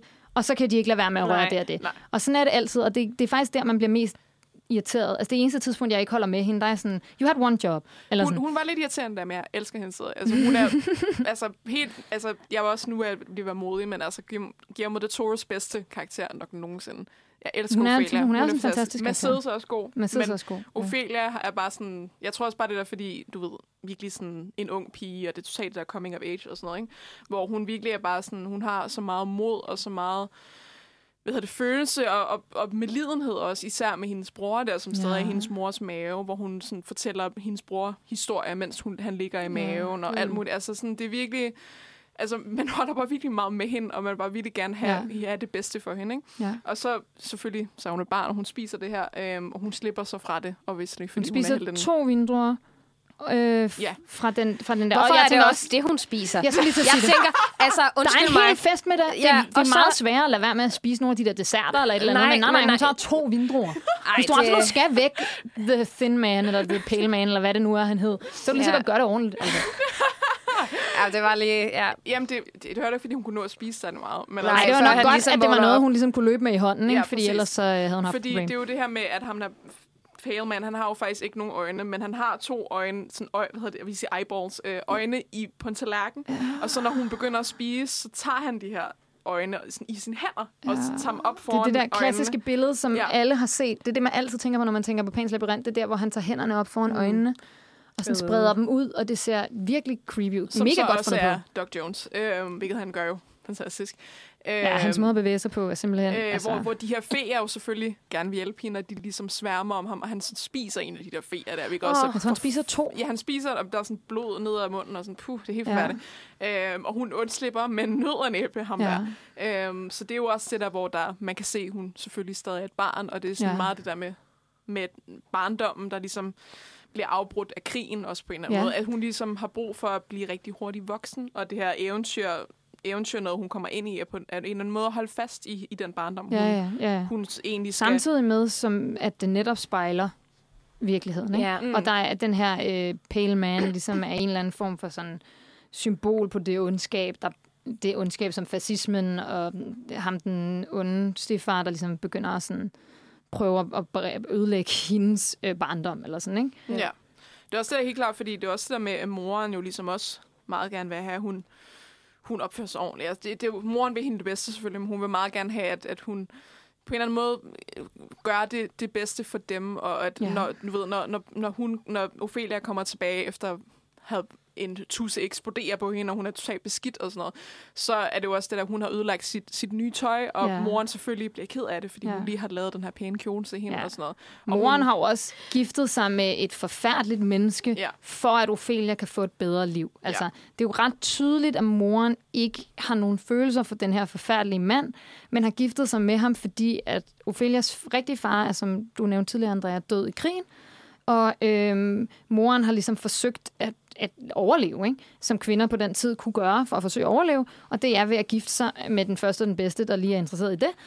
øhm, og hun har så giftet sig med den her forfærdelige mand, så hun føler, hun har offret virkelig meget for Ophelia. Og derfor så tror jeg, at det giver god mening, at hun så, at den her kjole bliver symbol, på det, som hun har kunne give Ophelia ved at ofre. Ikke bare at gifte sig med en eller anden idiot, men hun offrer sit, sit liv og sin krop. Hun er jo ved at blive sådan nærmest slået ihjel af den her graviditet. Altså, Øh. Men jeg synes også på en eller anden måde, så tvinger hun også, hvis man ser det sådan lidt fra den anden side af, Ophelia til at blive voksen meget hurtigt med det her tøj, hvor hun ellers plejer at sidde og læse hendes bøger og vil have, eller vil gerne opleve fantasien og læse de her eventyr, ikke også? Øh, Så på en eller anden måde, så synes jeg også, at, at, at moren er med til at presse hende til at prøve at blive voksen, og prøve Ja, jamen, det... at modarbejde, at hun gerne vil blive fantasien. Jeg, Øh, tror, jeg tror, det er faktisk... Altså, det er jo helt klart det der, derfor jeg, jeg synes, at Labyrinth er meget sådan... Det der med, at der er både det moren, hun er i en desperat situation, og hun gør det her, og hun presser hende, og det er sådan, at der er rigtig mange måder at se den her film på. Ja. Og selvfølgelig, fascisme er dårligt, og det, det, det er 100% den måde, man skal se Ja, det på. Ja, ja. Men det er også det der med, at moren, hun er en presset situation, og hvorfor har hun gift sig med sådan en forfærdelig Ja, menneske? Jamen, det er, fordi hun ikke kan gøre andet. Ja, ja. Og fordi hun gerne vil give Ophelia noget godt, og hun Ja, vil gerne vil have, at hun bliver en moden pige, men Ophelia, hun vil gerne blive ved med at være i de her eventyr, ja. som hun elsker så højt. Og al- altså sådan, det, Ja. det er virkelig sådan, jeg, jeg tror også, den her film er virkelig meget, hvor, hvor der er rigtig mange karakterer, som er bare super godt skrevet, Ja. som man virkelig... Altså, jeg, jeg tror, det er virkelig her, hvor man, hvor Guillermo del Toro, hvor man kan se, hvor meget kærlighed han har til sine karakterer, og hvor meget han, han nyder ikke kun at skabe monstre, men også at skabe ja. mennesker, som er Ja. hele mennesker. Og på det punkt, som du siger der, der er det jo også en tragedie, den her film. Mm. Fordi at det er en situation, hvor der er en masse gode mennesker, der gør deres bedste. Både moren og Ophelia gør alt, hvad de kan for at gøre det gode. Og alligevel så går det dem rigtig dårligt. Mm. Altså, de gør alt, hvad de kan, men, men, men omstændighederne er sådan, øh, at der ikke er noget at gøre. Altså, og det er jo i virkeligheden sådan en fascismen, der er skyld i det. Der er ikke nogen, der er skyld i det. Ophelia og der, er hendes mor skændes, men og de, altså, så siger du, så du, siger du, Andrea, man kan se det fra to forskellige vinkler, men man kan jo netop se begge vinkler. Mm. Altså, det er jo det, der er så smukt mm. ved den her film. Moren er ikke bare mm, dum og kan ikke forstå, at øh, som faren i Ariel, der bare ikke kan forstå, hvorfor Ariel synes, at jo, mennesker er spændende. Altså, det er jo Ja. bare, der er han jo bare nederen. Eller sådan. Ja. Det er ikke den der klassiske sådan, med en film med et barn som hovedperson, hvor de voksne bare er dumme og ikke tænker sig om. Men det er heller ikke sådan en, at hun burde op... Altså, det er ikke en gammel eventyr, hvor hvis hun lærte at opføre sig ordentligt, så ville det ikke gå galt. Mm. Det er en situation, hvor man kan se, at de begge to ikke kunne gøre andet. Mm. Altså, og at de begge to er virkelig stærke og smukke karakterer, der gør alt, hvad de kan, også elsker hinanden og gør det bedste, de, kan for hinanden, ud fra den situation, de står i. Og så er samfundet og det om, omkringliggende, det omkring dem, er bare så lortet, at, at det, de bare ikke kan overleve i det rum, eller sådan, ikke? Mm. Og så kan man så diskutere, om Ophelia overlever eller ej. Jamen det er det, hun prøver jo også at redde hendes mor, for eksempel. Ikke? Også med at bringe moren ind til, i fantasiverdenen, ikke også? Øh, med det her, hun ligger under sengen, for ligesom hun at får en frelse rod, hende. en magisk rod af Ja, af favnen, fagnen, ja. som skal hjælpe med at kurere morens øh, meget, meget problematiske graviditet. Mm, Ja. Øhm, Og den finder de så og brænder, og så går det bare ned ad bakke, ikke? de værende kaptajnen og moren, ja. Mm. Men man kan sige, hvis det er, at vi må spoil slutningen... Øh, Det må vi godt, den er fra 2006. Ja, ja, den er fra 2006. Gå, Så- så... den, den er stadig værd at se, som jeg har hørt 100 slutningen. procent. Det hun er kommer ikke en ind- film, hvor det gør en stor Nej, forskel. nej, at lige vide det. præcis. Men da hun kommer ind i underverdenen, eller hvad vi skal kalde den, så sidder faren der jo, men moren sidder der også. Så på en eller anden måde, så lever moren videre i den der fantasi, ja. ikke også på samme Ja. måde, som hendes far gør. Ja. Mm. Og jeg tror, at jeg har set film meget sådan, amen, hun dør. -agtig, Ikke? Det tror jeg helt klart er min version, og at hun mm. måske ikke, det kan godt være, at hun går igennem alle de her prøvelser, men at hun bliver i barndomsverden. Og det er det, der ligesom holder hende i live.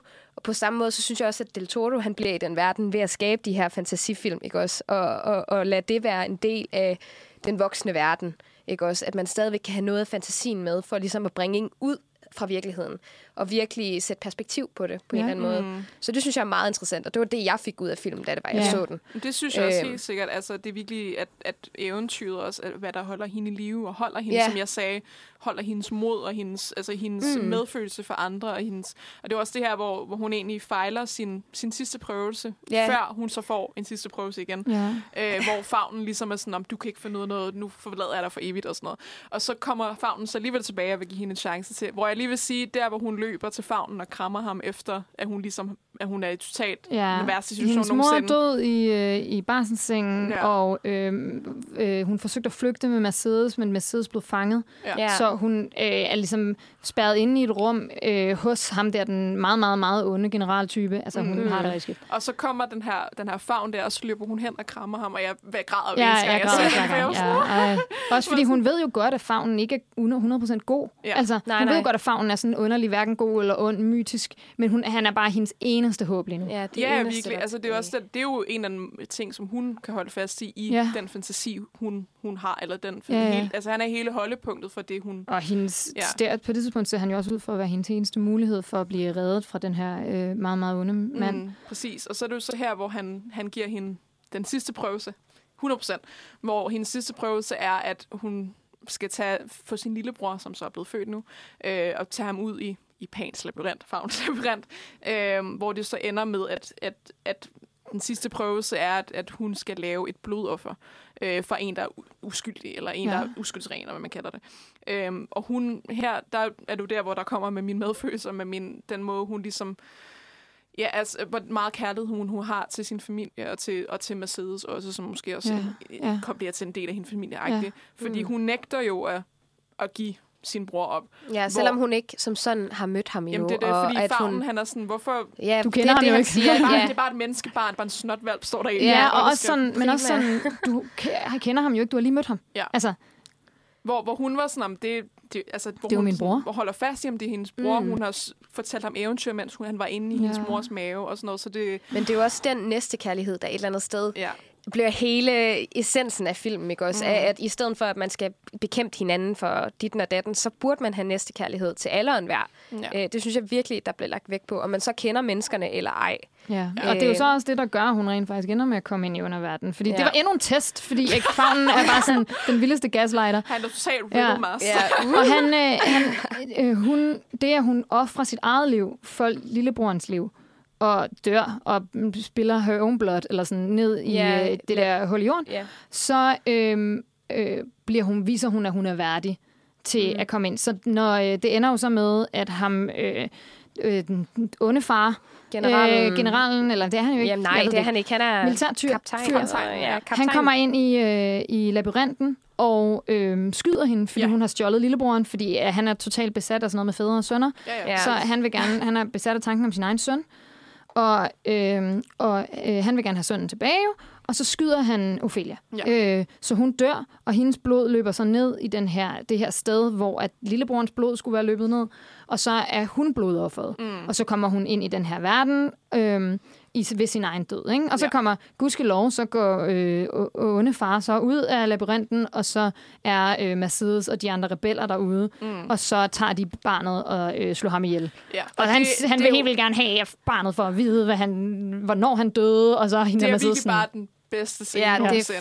Genialt. Hvor han jo har det der ur, og han siger sådan, fortæl ham, hvad, hvad jeg hed, og sådan, eller fortæl ham, sådan, hvad Hvornår jeg, jeg gjorde, døde, og sådan ja. noget, hvornår jeg gjorde. Og hvem jeg var. Ja, Sig det til hele. min søn det her, hvor Mercedes siger sådan, jeg fortæller ham noget, jeg fortæller ham ikke engang, hvad du hed. Ja. Og så skyder Ja. de ham Ja. lige øjet, øhm, og så dør han. Øh, hun, hun, hun har også, Mercedes har jo også fået nogle slag på ham inden da, Ja, ikke? Altså, jo, hun, jo. Øhm, det er der, hvor hun, har, hun gemmer sådan en lille smør, eller ikke en smørkniv, men sådan en lille kniv i sit forklæde, Ja. fordi hun er jo en tjenestepige oppe Ja. ja.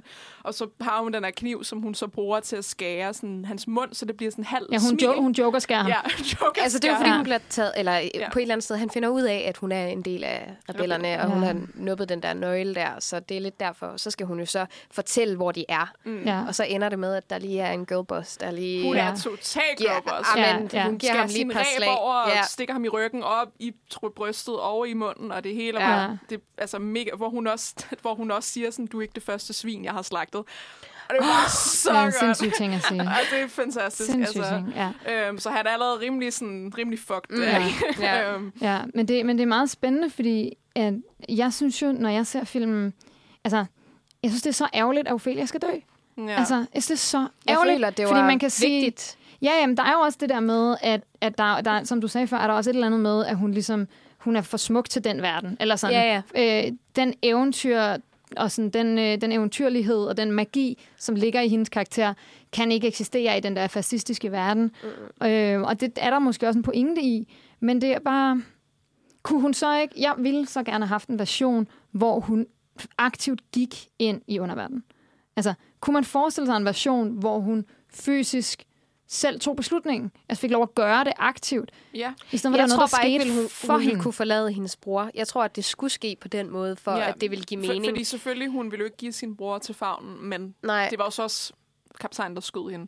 ja. Så sådan, ja. Men hvorfor skal kvindelige karakterer altid ofre sig selv?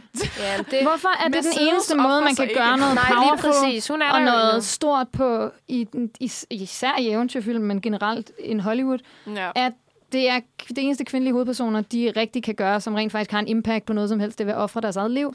Jeg, Jeg er bare lidt træt af det. Jeg, jeg kan godt forstå det, men jeg synes både, det giver mening i forhold til historien, og jeg synes også, at det ikke er det eneste, Ophelia gør, for hun gør også rigtig meget andet, mm. vil jeg lige sige. Altså, hun er virkelig, altså, hun er også en 11-årig pige, ikke? Altså, det er sådan...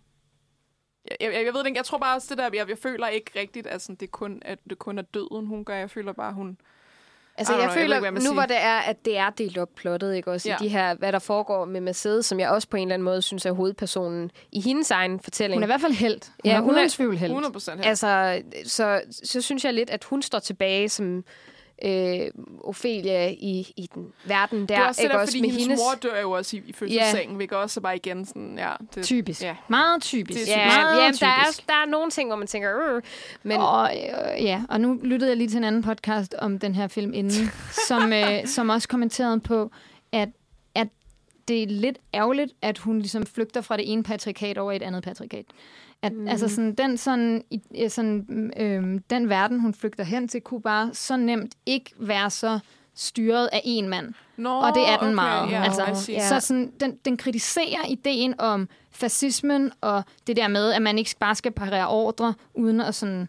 Men alligevel flygter hun også ind i et sted, der er styret af en mand. Men jeg vil så sige, jeg synes jo heller ikke, at hendes slutning jo så er en lykkelig slutning nødvendigvis. Nej, det er det, det ikke. det er det jo ikke. Altså, udover hun selvfølgelig, hun dør, men jeg tror måske også, at når man ser hende komme ind i det her øh, gyldne palads, eller hvad fanden det nu er, det er heller ikke, fordi jeg synes, det er socialt hyggeligt og sådan noget Nej. derinde. Altså, det er, nej, det sådan er lidt, sådan lidt poleret, sådan Det- det, lidt det- for meget af det det, er også gode, lidt det der favnen, han kom ud, var sådan, det var bare endnu en prøvelse, haha, og sådan, at jeg, jeg gjorde, testede dig, og du gjorde det rigtigt på alle mine ting, og sådan noget. Altså, det er sådan lidt, ja. Det stadig lidt holder den der øh, creepiness, og lidt, Og ideen om, at det her Ja. magiske hverken er godt eller ondt, eller både er godt og ondt, eller sådan, ikke? Jeg tror især, det det der med, at fagnen også... Fordi Ophelia får at vide, at man ikke kan stole på fagner altid. Ja. Hvor jeg tror også, det er meget, at... Jeg tror, det Guillermo del Toro har prøvet at understrege, at... Eller det føler jeg er min læsning. Jeg Ja, ved ikke, om det, ja. han siger, at, at fagnen hverken er god eller ond. At han Ja, er hverken hendes ven eller hendes... Ja. Han er ikke hendes fjende, men altså sådan...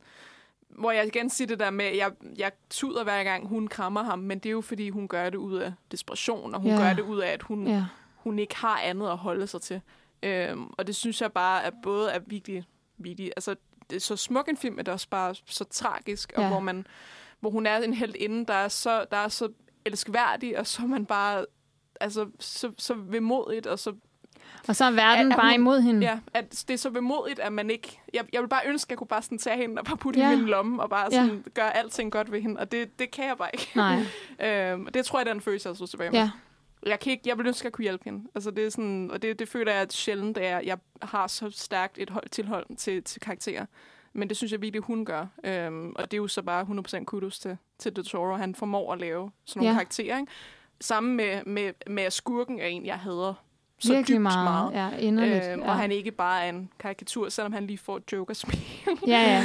Men det er Øhm, meget interessant, at det lykkedes, synes jeg, at lave en skurk, der er så ultra ond, uden at det bliver sådan lidt plat. Mm. Altså, der, det, er, altså, det er virkelig en fine line to tread, som jeg synes, at, at den her film gør virkelig, virkelig godt. Mm. Og så, som vi talte om før, så synes jeg også, at udover hans daddy issues, så er der også et eller andet med, at øh, Ophelia har mistet sin far i en tidlig alder, Ja. og det eneste andet alternativ for en far, hun har, det er den her virkelig, virkelig, virkelig onde mand, at så sådan filmen på en eller anden måde også handler om, at selvfølgelig at den fantasi, hun flygter ind i, det er en fantasi om en far, der bare leder i overvis efter sin datter. Altså, mm. det er en, om en far, hvis vigtigste ting, det vigtigste i hele hans verden, er den her datter. Altså, så sådan, selvfølgelig er, er, er det den fantasiverden, som hun møder. Det er en fantasiverden, hvor der er en far, der er i live, og som vil gøre alting for at finde hende. Mm. Altså, det er sådan, det, der er bare virkelig noget med fædre i den her film. og det er ikke nødvendigvis dårligt. Altså, sådan, nej. Det er bare, der, den, den her er meget sådan, øh, knyttet til fædre, og det er meget lol, at Guillermo del Toro har prøvet at få sin far kidnappet. Fordi at sådan, der er et eller andet med Det er sådan... meget tragisk, ikke? Ty, Men, øh, altså sådan, øhm, Måske det er hans måde at bearbejde det på, kan man sige igen. Ja, ja, ja. Jamen, det kan da godt Igennem være. hans Det kan da være. Det ved jeg ikke. Skal vi lige totalt psykoanalyse. Ja, det er måske også lidt, det, Øh. lidt, lidt en farlig vej at gå. Men, men der er virkelig noget, som, som både er meget, meget smukt og meget, meget sørgeligt. Og som du siger, Lennon, i forhold til den der scene, hvor hun krammer favnen, at det er så tydeligt, at hun mangler voksne mennesker i sit liv at knytte sig til. Mm. Øhm, at selvom favnen faktisk har vist sig at være lige så ond, som han er god, så er det bare er det bedre end alternativet, og det er det, der er så sindssygt tragisk, og det er derfor, den scene er sørgelig. Ja. Det, det er rigtig... Det, det er det der, hvor slutningen også... Altså, hvor, hvor det det der med, at vi siger, at slutningen kan, kan være god, og den kan være dårlig, og den kan være Ja. hverken eller. Og jeg tror, Ja. det er meget det her med, med de ting, der flyder sammen, og hvordan... Ja, Og det er også meget ikke kan- sydamerikansk på en eller anden måde. Mm. Det Ja. der med, at det magiske, altså den der sydamerikanske magiske realisme, hvor det magiske ikke er noget sådan flimsy og smukt og godt, der kommer og redder dig, som sådan, sådan ma- ma- det magiske nogle gange er i eventyr. Ikke? Mm. Det er sådan lige så ondt, som det er godt. Det er bare noget andet. Altså, Og man ligesom kan jo heller ikke- spejler lidt, hvad der sker i virkeligheden. Ja. Ikke? Ja. Jeg tror bare, at ja, på mig på Undskyld. en eller anden måde... Nej, nej, nej, det er helt okay. bare tage intens på dig. Nej, men det er så fint. Men altså, jeg tror, at han virkelig prøver at lægge vægt på, at man ikke kan f- at få det ene uden det andet. Mm. Og at, at den virkelige verden, som hun jo så er i på det tidspunkt, den har lidt af hvert. Øh, Mest mørkt. mest mørkt, men, men at det gode også kan opstå gennem fantasi. Ikke? Ja. Det føler jeg virkelig er det, han lægger vægt på. Jeg har svært ved at se, at der er noget som helst godt, der opstår i den her film. Det må jeg indrømme. Altså jo, altså, jo Mercedes, men det er jo ikke, det har intet med fantasien at gøre. Nej. Jeg føler faktisk, men, at den her film, den er... Er du ikke den forhåbningsfuld, eller er du bare, altså er du ikke forhåbningsfuld til sidst? Jeg føler, at, Nej, at jeg, jeg har en forhåbning. forhåbningsfuld til Er det rigtigt? Jeg føler, at de der, øh, og det der oprør der, nu sker det, og at nu kommer der til at ske nogle aktive ting Ja. i den virkelige verden, mens hun er måske et bedre sted, eller et eller andet, eller hun har Gjorde der haft jo ikke. Franco var Nej, magten i altså-. Det er også rigtigt, men, men jeg føler, at filmen ligger op til noget andet. Filmen har i hvert fald en form for sådan katarsis, da øh, han så blev skudt, ikke? Jo. Og øh, girlboss-agtigt, Mercedes siger, at hans barn ikke kommer til at kende hans navn. Det er jo sådan en, det er jo sådan en måde at gå i en håbefuld retning. Mm. Men jeg synes bare, at den er så mørk, den her film. Og jeg er enig med jer i, at det er med vilje, at det, det, det magiske sted afspejler den virkelige verden, som er sindssygt mørk. For Ophelias virkelige liv er enormt mørk, så derfor er den magiske verden, hun kommer ind i, også enormt mørk. Så det passer sammen, og det er meget helt støbt, og det er en virkelig god film. Men jeg synes godt nok, den er dark. Altså, jeg, Ja, bliver, ikke, 100%. jeg bliver på ingen måde i godt humør af at se den. Nej, det vil jeg jo heller ikke sige, at jeg gør. Altså, jeg tror også måske også bare det der med, ja, at der måske er, at, at slutningen ikke er forhåbningsfuld, men det er et, det er tvivlende håb. Kan man sige det sådan? Uh, til sidst, altså det der med rebellerne og sådan noget med, at... Der er noget. Og det samme med, med, med, hun kommer ind i den her verden, hvor hun ser ud som, hun er glad, men der er stadig den der tvivl, der måske... Jeg, jeg får stadig, jeg ligger i baggrunden. Det er det, Ja. jeg tager ud fra det, ikke? Altså, Jeg føler bare, det er så tragisk, at det er det eneste sted, hun kan få hjemme. At hun Ja. ikke kan få hjemme i den her verden. det er det. Altså, det synes jeg er en, er en, er en tragisk historie. Sådan, Ja. This world was never, was never made for one as beautiful as you. Altså, det er sådan... Øh, ja. Ja. Det var trist. Det er meget med måde. Det, ja. Igen, jeg har lyst til at redde hende. Ja, men det kan også jeg ikke. mig. Ej, og det var så tæt på, og Mercedes kunne have reddet hende, og ville have reddet hende. Og sådan- Ja. Ja, Ja. sad.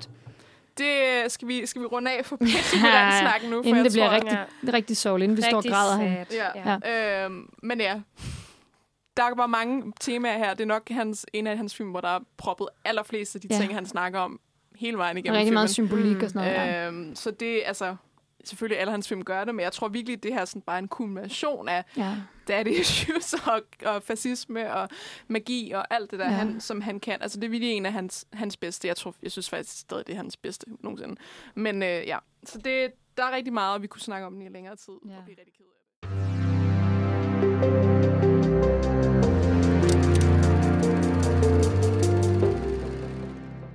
Vi er selvfølgelig tilbage med Guillermo Toro, og vi har lige øh, haft en øh, total øh, dybdegående deep cut analyse af Labyrint, hvilket er mega nice. Jeg, jeg tænkte måske, at inden vi snakker om Pinocchio, fordi det er jo det aktuelle, øh, hvor jeg måske skal passe på, hvor meget jeg siger. Jeg skal nok være med at spoil noget. ja, Pinocchio. Men Det er altså sådan, svært, ja. Øh, men jeg tror måske bare mere, det, det var det her med, vi havde snakket lidt tidligere om Shape of Water, hvor øh, der var meget det her, som, som Andreas sagde med, at øh, det handler om den her stumme kvinde, som føler sig lidt... Altså hun, noget af det her med outcast, og hun føler Ja. ja. sig som et monster i blandt andre mennesker, at der så kom det her rigtige monster, en fiskemand, som Ja. hun så meget mere kan identificere sig med. Øh, og det føler jeg måske også, at Guillermo del Toro i, lang, i meget af tiden identificerer sig meget med, med sine Med egne monstre. ja.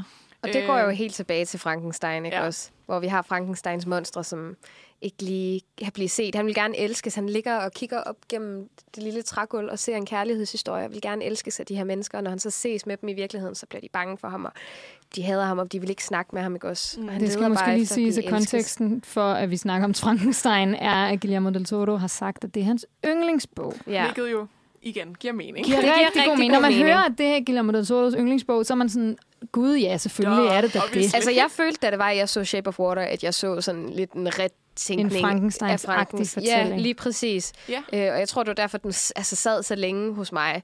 Fordi jeg følte virkelig det der med, at man gerne vil kunne identificere sig selv med et monster, for eksempel. Det synes jeg var ret fedt. Og altså, den måde Ja. med, at, at man bør se andre mennesker for det, der er nedenunder, ikke også? Ja. Øh, så det synes jeg var virkelig, virkelig cool. Og den Mm. måde, at han ligesom skaber det på, at man ligesom mimikerer, altså man minder Ja. altid om noget. Ja. i andre mennesker, eller ja.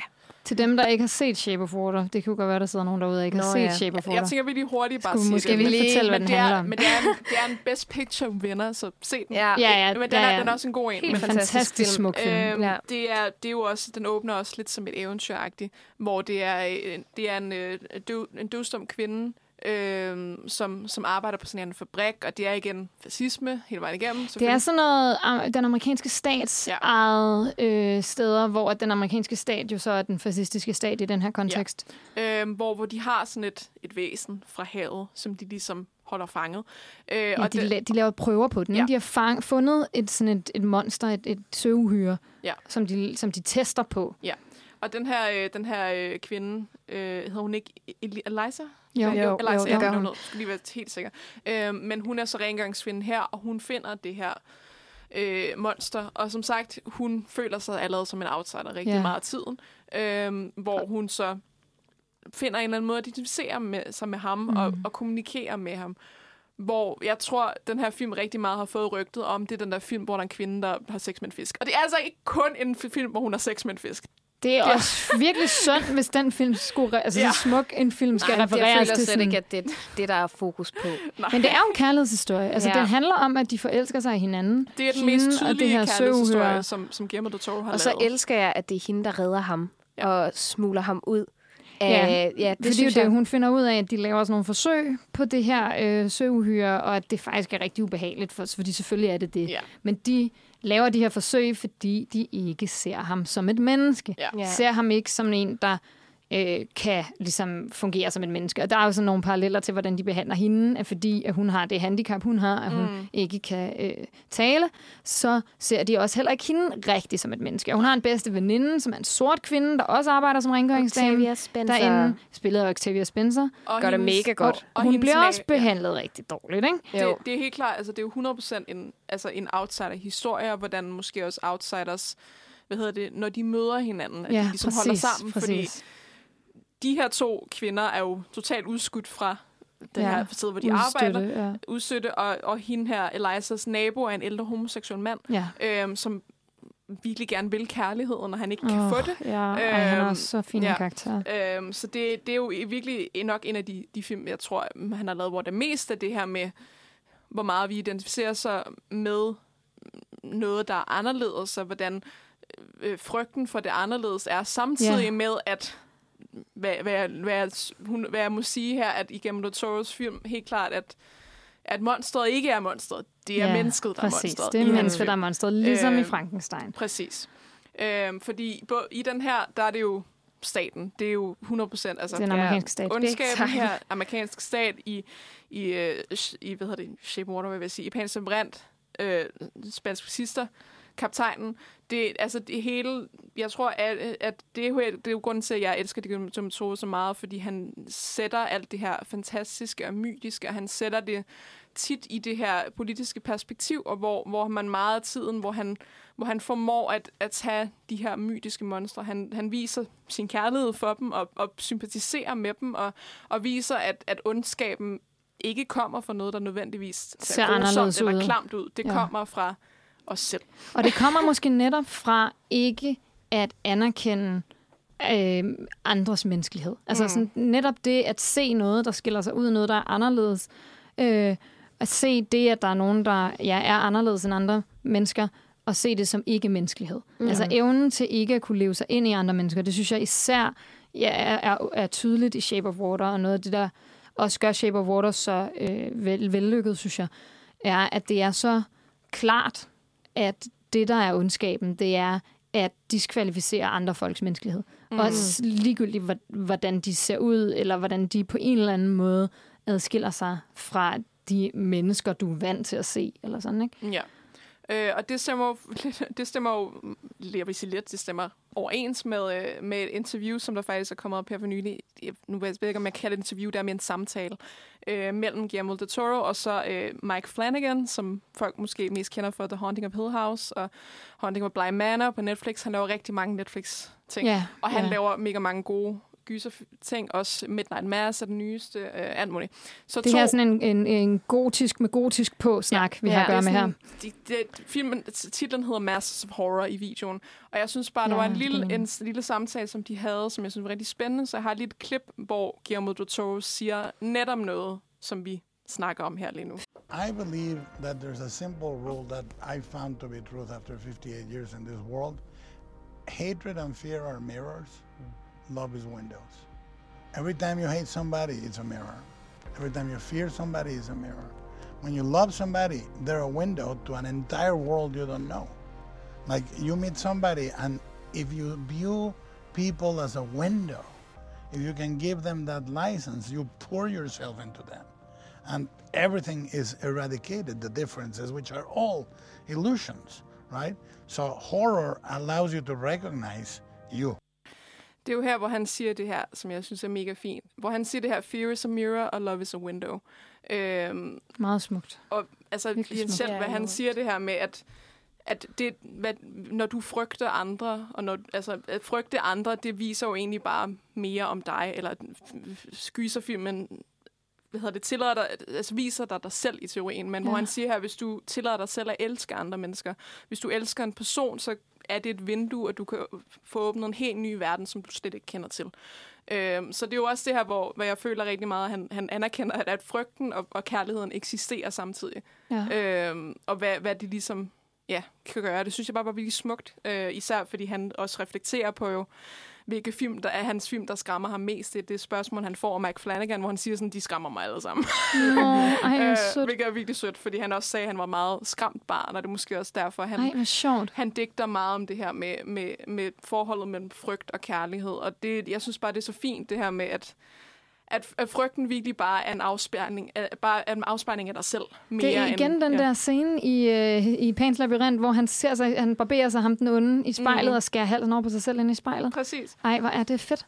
Øhm, så det synes jeg bare virkelig, virkelig mm, totalt stemmer overens med, hvad vi, vi snakkede om. Altså virkelig Ja. øh, stemmer overens med hans overvejelser om Og om viser meget det, der er på spil i mange af de her film. Ikke? Altså Mm. sådan ideen om, at frygt vil, øh, vil, vil, vil trække os fra hinanden, og kærlighed vil binde os sammen. Ikke? Mm. Og sådan ideen om, at frygt og kærlighed sådan fungerer som sådan nogle øh, nærmest sådan, øh, in, øh, sådan totalt entwined, hvad hedder det, sådan flettet sammen øh, ind og ud mellem hinanden på den måde, som jo også er det, han gør genremæssigt, som vi har talt om, at, at han i hvert for eksempel i Shape of Water virkelig arbejder med, og måske også i øh, Crimson Peak, Ja. arbejder med ideen om øh, kærlighedsfilmen og horrorfilmen som noget, der faktisk er enormt beslægtet. Mm. Som noget, der arbejder med de samme ting, som arbejder med nogle meget, meget dybe følelser inden i os, og med øh, øh, forsøget på både at se hinanden og se sig selv, og sådan vekselvirkningerne imellem de to.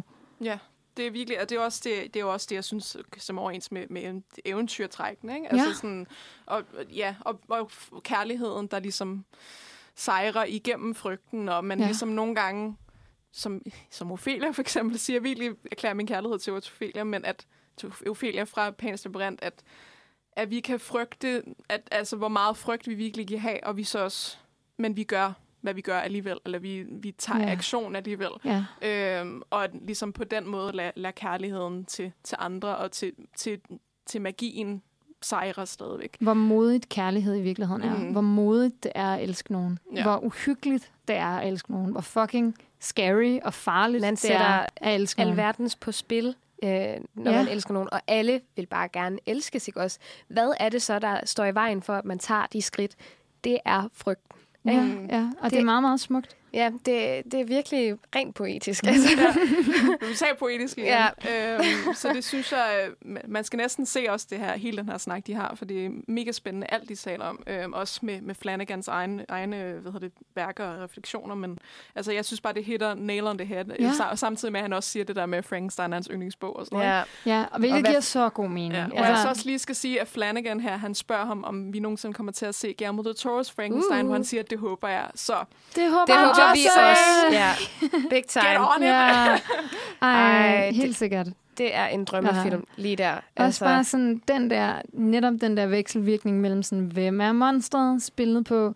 Det er mennesket, der er monstret. Det, som vi oplever som det monstrøse, er ikke i virkeligheden det monstrøse. Det monstrøse er manglende empati og manglende indlevelse. Mm. er jo netop det, Frankenstein handler om, og ja. Det, der er blevet sådan en lol-ting med, at så folk i dag, der ikke rigtig ved, hvad Frankenstein er, de tror, at monsteret hedder Frankenstein, så de siger en Frankenstein, når de mener en Frankensteins monster, hvilket er det meget er lol, fordi det netop er, er pointen i værket. I sådan, hvis man har læst Mary Shelley's Frankenstein, så er pointen netop, at det ikke er monstret, der, er, der opfører sig forfærdeligt og monstrøst. Nej, det, Det er doktoren, doktoren. ham, der har skabt monstret, mm. der opfører sig forfærdeligt og monstrøst. Så hvordan definerer vi det monstrøse? Hvem er monstret? Og hvem skaber monstret? Det er dem, der frygter. Altså, ja, ja. Ja, jeg Ja. tror også, det der, jeg er helt sikkert med, med monstret er skabt af frygt, ikke? Og sådan, Jo, og f- jo. frygt for, for ting, der er anderledes, og frygt Nemlig. for at, ja, frygt for at lukke, altså at lukke andre ind igen, frygten for at, at, at kunne elske andre for, for Mm. hvem de er, uden at, ja, det, det, det er nok det, vi siger, at, at Frankenstein er, er den, der Ja. forbinder der. Skal det så stadig være Doc Jones, der spiller hans Frankenstein? Det kunne det da godt være. altså, et spændende, en spændende, det vil være en anden Frankenstein, end jeg kan forestille mig, fordi Doc Jones er så sådan Slenderman-agtig. Altså. Ja. han er så sådan, sådan tynd og, øh, og sådan smidig og sådan nogle flydende bevægelser. Men altså, jeg kender Doc Jones, der kan jo gøre hvad som helst. Ja. Altså, han kunne sikkert være en fantastisk Frankenstein. Det kunne jeg levende forestille mig. Altså, han er også med en af de nye Star Trek-serier, hvor han så ikke er sådan en uhyggelig Nå, okay. ting, men han er sådan alien-agtig en. Men han er stadigvæk sådan lidt... Altså, han, han er aldrig et menneske, føler jeg. Jeg føler aldrig, Doc Nej, Jones han er er- et menneske. Ja, han har aldrig spillet et menneske i sit Nej. liv. Og det er jo lidt ærgerligt, men samtidig er det også bare sådan, det ville være så ærgerligt, at lade den måde, han bevæger sig på, at gå til spilde. Altså, mm. Jeg er simpelthen jeg er så fascineret af Doc Jones. Jeg synes, han ja. Er det vildeste. Jeg tænkte bare, at det ville stemme overens med Guillermo del Toro, han skulle have ham. Ja, Men, altså, ej, men det, synes jeg, det synes jeg faktisk ville være fucking fedt. Og eller, vil- eller Ron Perlman. Ja, han spiller som også har Hellboy. været med i mange, og ja. Spiller Hellboy. Altså, det vil være mere oplagt i forhold til den version af Frankenstein, vi er vant til at se på film. Ja. Ja. Men altså, samtidig kunne det jo også lige ligne Guillermo del Toro og give os en helt anden Frankenstein, end den vi har set før. Altså sådan en helt anden version af både monstret og doktoren, kunne jeg levende forestille mig, at han ville gøre, fordi at Frankensteins monster jo også er virkelig et af de sådan, monstre, der virkelig er blevet dead dirty op igennem filmhistorien, mm. som i i bogen jo er meget veltalende og meget charmerende, og mm. i øhm, rigtig mange øhm, filmatiseringer bare sådan en øh, sådan en ork type, som nærmest ikke kan tage, kan, kun kan sige få ord, og sådan den version af Frankensteins monster, den karikatur, vi kender, minder virkelig ikke særlig meget om den, ja. man får, hvis man læser øh, det oprindelige værk. Mm. Så altså, jeg vil ikke kunne forestille mig nogen bedre end Guillermo del Toro til virkelig at sådan, øh, give øh, Frankensteins monster det comeback, som den har fortjent. Præcis. Og det, nu hvor du siger det her med en anderledes version, så tænker jeg, at vi kommer ind på Pinocchio her lige efter pausen. Ej, men er det perfekt? Nej, fedt. Øhm, hvor jeg nok skal lade være med at prøve at spoile så meget som muligt. Men jeg skal nok... Jeg tænker bare lige, det er godt at lige, lige forvente. Ja. Øhm, fordi det er også en meget anderledes ting, end, end hvad vi kender Pinocchio okay, fra. Fedt. I hvert fald for Disney's version. Sådan en helt så, ny version. Ja, uh. så det kommer vi ind på lige om lidt.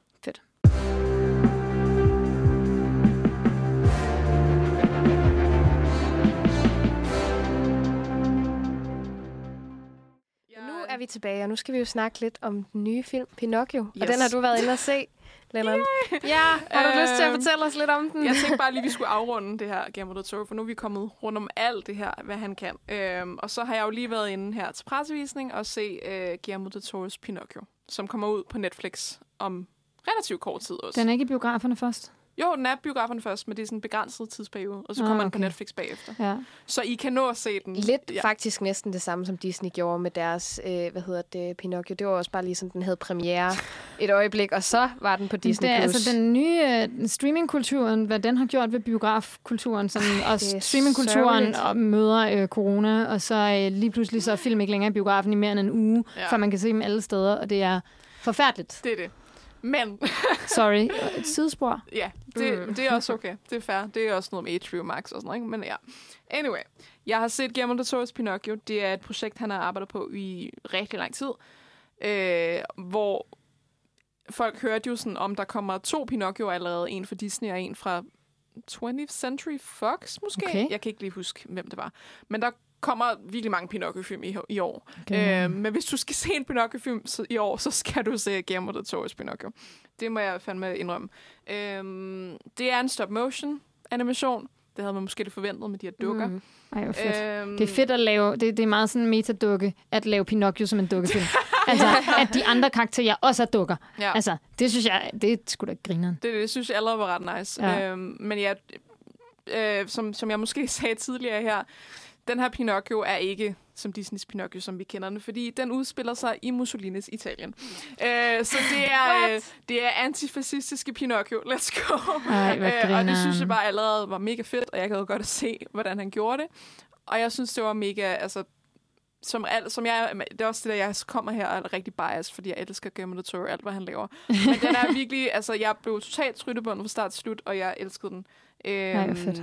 Og det starter jo så på, på en, hvad hedder det, en, øh, en ikke så typisk måde i forhold til, at, at det her Geppetto, som er, øh, hvad hedder det, øh, faren til ja, Pinocchio, ja. Øhm, at, at hans motivation her til at lave Pinocchio er, fordi han mistede sin søn mm. til krigen.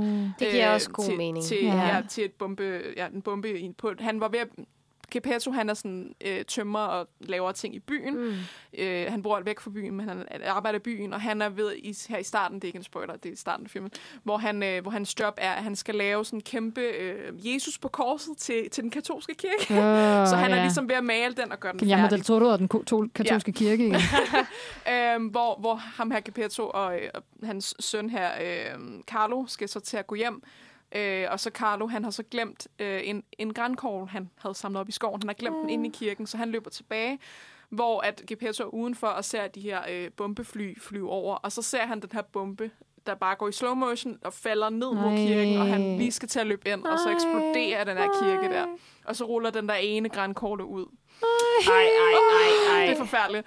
Øhm, så ja, det er motivationen for at lave Pinocchio. Øhm, Men det er egentlig meget godt, at de gør det, fordi nogle gange så er man sådan, hvorfor vil han, hvad, for, hvorfor vil han gerne have en dreng? Altså, det er jo også en del af, af, af, af historien, myten, er, at han vil bare virkelig gerne have en dreng. Ja, så det er en nem What? måde at vise, altså selvfølgelig vil han gerne have en dreng, han har mistet en dreng. Ja, ja. ja. ja. Øhm, så allerede der bliver tonen jo sat, og jeg synes bare, det fungerer, altså altså, det fungerer helt perfekt, men det er også fordi Guillermo del han er så god til at blande alle de her genrer sammen. Øh, og så desuden den her stop-motion animation, som han også virkelig har vist sin, sin kærlighed til dem, der har lavet det, synes jeg også bare er mega fedt. Og det er mega nice, at han han, ja, han, han skaber det her også med den der dukke, som jeg sagde tidligere. Han satte den der lille Pinocchio-dukke der på den røde løber, hvilket også bare er så kært og så Very fantastisk. Øhm, og venner, det er også en musical. I'm Nej, er det rigtigt? Ej, det vidste jeg så ikke. Og Ewan, McGre- og Ewan McGregor, han spiller Sebastian Forkylling, skal jeg lige sige. Sebastian. Ej. Øh, og han har et musical-nummer som en forkylling. Det er fantastisk. Og der er et skurke-musical-nummer, og Pinocchio har også en sang, og det er fantastisk. Um, og det vidste jeg ikke, da jeg gik ind sådan. Jeg vidste ikke, det var musical, og jeg elsker musicals. Så Ej, hvor fedt. måske skræmmer jeg nogen væk lige nu med at sige, det musical. Men det er Det var, Disney-filmen var også en musical. Ja, men altså... Var der andre sange end den der, der er ingen bånd, der binder mig? Eller husker jeg det, Det bare? ved jeg ikke. Det, det kan jeg heller ikke Det er også huske, så lang tid siden, jeg har set Aner det Disney's ikke. Pinocchio, Ja. faktisk. Men altså, Altså, jeg ved, at ja, Forkylling der har jo en sang i Nå, ja. juleshowet, men det er Ja, jo noget Den, er, andet. jo- den tror jeg faktisk også er fra. Pinocchio. Er den det? Ja, det, det tror kan jeg godt være. Ja. Når du sætter stjerneskud, tror jeg, Ja, er lige nå. inden at hende der Ah, ja. feen kommer Ja. i Pinocchio tegnefilm. øh, Tilbage til filmen. Ja, men det er jo det. Nu vil jeg heller ikke spørge noget, for jeg synes, man skal ind og se den. Men jeg synes bare, at, øh, at, at for det første, det politiske, antifascismen, det fungerer så godt i, i plottet. Altså, det er totalt, og det er jo intet, altså, det er jo så, altså, så anderledes end noget af det, vi har set i Pinocchio før. Øh, hvor jeg var sådan, okay, alle, det, altså alle Disney, der laver alle de der live-action film, altså bare se den her film, og så kan du se, hvad der er, I gør forkert, fordi de laver bare i teorien Præcis bare den samme kopier film. af film Mm. i live-action. Hvor hvis du skal lave et eventyr igen, så gør ligesom Guillermo del Toro og sæt Pinocchio i Mussolinis Italien. Altså sådan, så gør Giv noget virkelig noget spændende, som er noget- anderledes. noget mind-blowing, og noget, som man ikke rigtig tror virker, men som bare virker. Øh, og det synes jeg er virkelig fedt. Og som jeg sagde, det her med, det her med hans næse, der gror, øh, fordi han lyver, det er jo basis af, hvad vi kender Ja. Pinocchio som. Mm. Øh, hans næse gror stadig her. Men det bliver jo også lidt brugt som en pointe med det der med, at løgne, at du ved, når du lyver, så, kan, så er det tydeligt over for alle, for, bortset fra dig selv, at det er ligesom de løgne, du fortæller dig selv, dem kan du ikke selv se, men det kan alle andre og sådan noget. Og det stemmer jo også lidt overens med de der fascister, vi møder og sådan noget, ikke? Øh, Og Okay. deres tro på deres gode gerning, som så ikke er en god gerning overhovedet, det er jo forfærdeligt. Ja. Øhm, så ja, jeg synes, det så magisk. Altså totalt magisk, og jeg græd også, det må jeg indrømme. Det, Nå. jeg kunne slet ikke holde ud. Øh, det var mega fedt. Og desuden et mega stærkt cast, vil jeg lige sige. Øh, ja, jeg var lige inde og kigge her. Tilda Swinton, hun er Til- med. Tilda jeg Swinton er hende. med. Øh, Kate Blanchett er med. Øh, Ron, per- McGregor, Ron. Perlman. Ron Perlman er også med igen. Øh, Ewan McGregor. Og så vil jeg lige sige, øh, og Finn Wolfhard, han er også med. Hvilket slet ikke lyder som ham, fordi han er, jeg tror, han er kommet i pu- puberteten, så han har meget dybere stemme, end jeg, Okay. end, end jeg egentlig havde Spændende. forventet. Uh, anyway, men jeg vil egentlig sige, blandt andet med castet, for der er et virkelig stærkt cast allerede, men jeg vil bare lige give et skud ud til ham, der stikker stemme til Pinocchio, øh, hvor jeg var sådan fandme godt klaret, at de har fundet et så ung en dreng, som kan synge virkelig flot. Nå, altså sådan, og det hvor synes nice. jeg var virkelig hyggeligt, for han har et rigtig fint sang, og han synger rent og sådan noget. Det er Nå. bare virkelig hyggeligt. Jeg kan Øh, læse, at han hedder Gregory Man. Ja, Gregory Man. Så, Det er fedt, at han gerne vil være en real life boy, og han Ja, så hedder så- Man til efternavn. Ja, Det så, skud ud til Gregory Man. Jeg synes, det er alle de der casting, fordi selvfølgelig Tilda Swinton, fantastisk. Ja, ja. Blanchett, fantastisk. Ja, Ewan ja. McGregor, altså han kan jo bare det der musical pissing. Altså det, han, han er god som en Ja. lille forkylling. altså Ja, det er fantastisk. Det er perfekt. Øh, men altså, virkelig god casting på det område. Fordi det, det, altså, jeg tror også bare det der med, at det fungerer bare også så godt, at, at det er så elsværdigt en stemme og sådan noget. Ikke? Så det, det er virkelig fed casting, og jeg synes bare, øh, jeg synes bare, man kan mærke Guillermo del Toro hele vejen igennem, og det er det, man skal. Øh, og jeg kan mærke hans, hans kærlighed til Pinocchio, og, og til den måde, han har valgt at fortælle historien på, og så at, at det er jo så tydeligt med, med det her, du ved, fuck fascismen, obviously. Ja, altså nu, Øh. nu, har, vi- nu har, kan vi ligesom godt efterhånden etablere, at uh, Guillermo del Toro kan ikke lide fascister. Ja, og Fascist- det er jo fedt. Hot take, fascismen er Hot nederen. take. øh, kan han lide den katolske kirke? Det ved jeg ikke helt. Altså, Øh, jeg har det været inde og læse, at han har øh, kortet den fra sig, ja. i hvert fald, og at han er Øh, no longer religious. Altså, jeg tænker, det der med, at den katolske kirke spiser børn i Pans Labyrint, er måske Ja. en, lidt en indikator på, at, Ja. at man Ja. måske ikke er helt fan af den katolske kirke. øh, men ja, jeg har ikke skrevet min anmeldelse endnu, så, men altså, mit førstehåndsindtryk her kan man høre kun positivt. Ja, ja. Øh, Det er også svært at skulle snakke om, når du lige har set den for Ja. sådan noget Ja. to timer siden. Jeg tror lige, jeg skal fordøje den, men ja. sådan, jeg, jeg, jeg synes bare, at altså, jeg synes bare, at det var så så anderledes, end hvad jeg nogensinde kunne forestille mig, at man kunne gøre med Pinocchio, og det synes jeg var virkelig fedt. Også sådan noget som det der med, at de bliver sugt af en val og sådan noget, hvilket selvfølgelig er med, Ja, men ja, ikke ja. helt på den Ikke på måde, samme som måde, vi som kender man er det. vant til. Øhm, og også, at jeg især sådan, at jeg synes også meget, at, at karaktererne også bliver bare meget totalt, altså virkelig sværdige. Også Kate Blanchett, hun spiller en fucking abe. Og den der abe Ja, er bare griner. så, så god. Altså sådan, jeg hader den abe først, og så elsker jeg den abe. Det er bedre end sidste gang, da hun spillede en kuglepind. Kan I ikke huske det? Nå. Nå, ja, hun spillede en film. Ja, den film, vi snakker om sidst. ja, Ja. Men øh, Hun er... er ja. den lige så dark som Pans Labyrinth? Eller kunne, kunne det her være en film, som man godt kunne se som barn? Øh, åh, det er et godt spørgsmål. Den er ikke lige så mørk, nej. Jeg, Okay. jeg vil sige... Det var, faktisk, det var faktisk sjovt, fordi jeg havde lige en samtale med et tidligere Nosferatu medlem, der også var inde den, da vi kom ud, og hun sagde, at hun nok, hun sagde, øh, jeg vil nok kunne vise det her til min søn, når han er sådan 9-10 år. Okay. Så, Mm. skal Ja. vi tage det fra en mor? og sige, Ja, og sige ja det? det, det er godt øh, Øhm, indikator. Jeg kan godt se sådan noget af de skræmmende aspekter måske, men i, det er også fordi, det er stop motion, så jeg føler heller ikke, at det er så skræmmende igen Nå, på en nej, eller anden måde. nej, Øh, altså, man, jeg tror måske, også- altså det, ja, det, det er ikke så menneskeligt. nej. øh, men karaktererne er rigtig menneskelige, og man holder Ja. af dem. Og sådan noget, altså Geppetto og den her fucking forkylling, som jeg elsker. øh, altså, det er virkelig bare, igen, der er så meget kærlighed til det her eventyr. Ja. Og han formår bare at, at blande alle de her ting, som han er så god til, ind i én ting. Øh, så det Ej, synes jeg fedt. bare, Ej, kudos. fedt. Så den synes jeg, øh, at man skal se. Du sælger den i hvert fald virkelig godt. Ja, det gør Jeg du. prøver virkelig at sælge den hårdt, ja, jeg jeg kan kan høre det, jeg godt høre lide det. Og så er Øh. den, kunne, læste jeg lige, at den var PG-rated, så man skal bare lige have parents med. Ja, ja, Okay. Så, så, så kan Okay. alle se super. den. Ja. Ja. Øhm, ja, det forestiller mig ikke, at Pans Labyrinth var. Øh, det tænker tror jeg heller ikke. Jeg tænker, mm, mm, den, okay, jeg, mm, jeg skal nok lige igen tænke over den.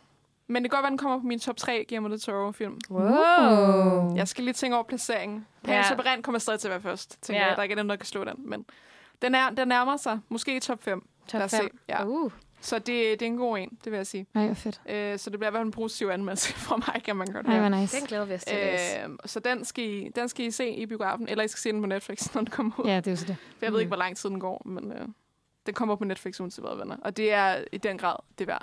Fedt. Øhm, så ja, det, er- det er måske den positive note, vi skal afslutte det på. Ja.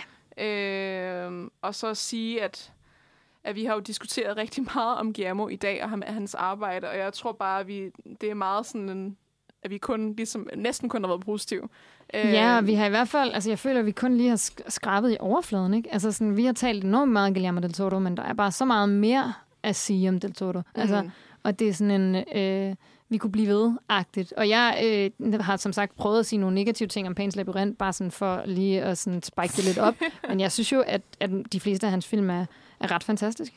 Mm. Og det, jeg tror, ja, at hvis man nogen, der, nogen konklusion, man kan komme her med, så er det jo nok, at det er en, at det, det er en mesteren af det makabre. Det er, en, det er altså en, jeg måske nærmere sige, at han er en magiker på en eller anden måde. Og han, han er en, Ja. en, en, der, du ved, ikke kan puttes i en, i en kasse, og altså, kæmper imod at blive flyttet i en kasse, Ja. ja. og han kan gøre så mange ting, og stadig være så genkendelig, også når han laver for eksempel actionfilm og sådan noget. Ja. Og det Mester føl- er det monstrøs. Mm. Og det, det tror jeg virkelig, at, øh, at der er mange instruktører, der kun kan drømme om at Ja, gøre. Altså rigtigt. mange skuespillere og alt muligt, der kun kan drømme om at, at, at have så tydeligt et, et præg og så tydelig en øh, identitet, Ja. øh, og hvad de vil med, med deres værker.